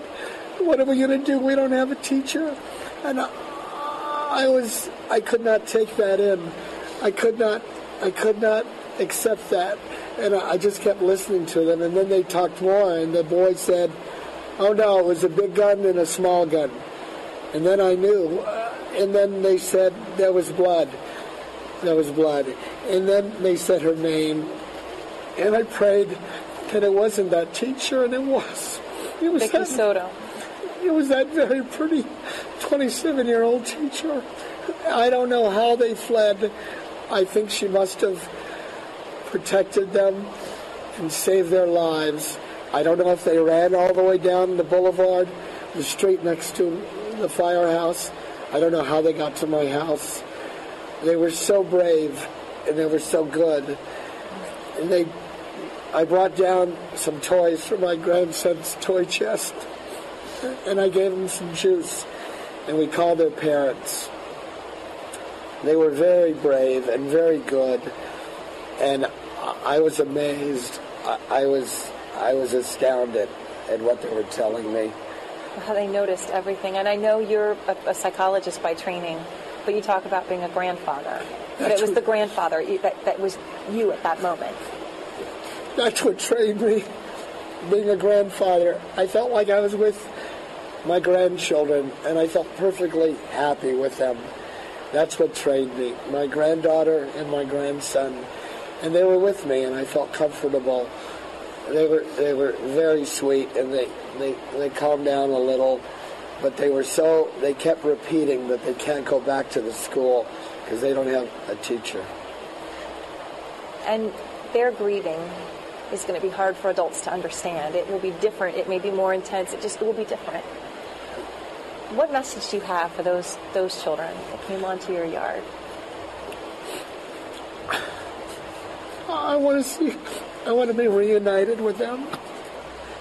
I want to see those children and I want to tell them how good and brave and strong they are. I want to tell their parents that. And I want to tell them that I want to be their friend and I want to read to them. I want to give them something special for Christmas. I want to be their friend. I want them to see me in light instead of darkness as I saw them. I, I want their parents. I hope they'll call me because I, I, I want to see those children. They were very good children.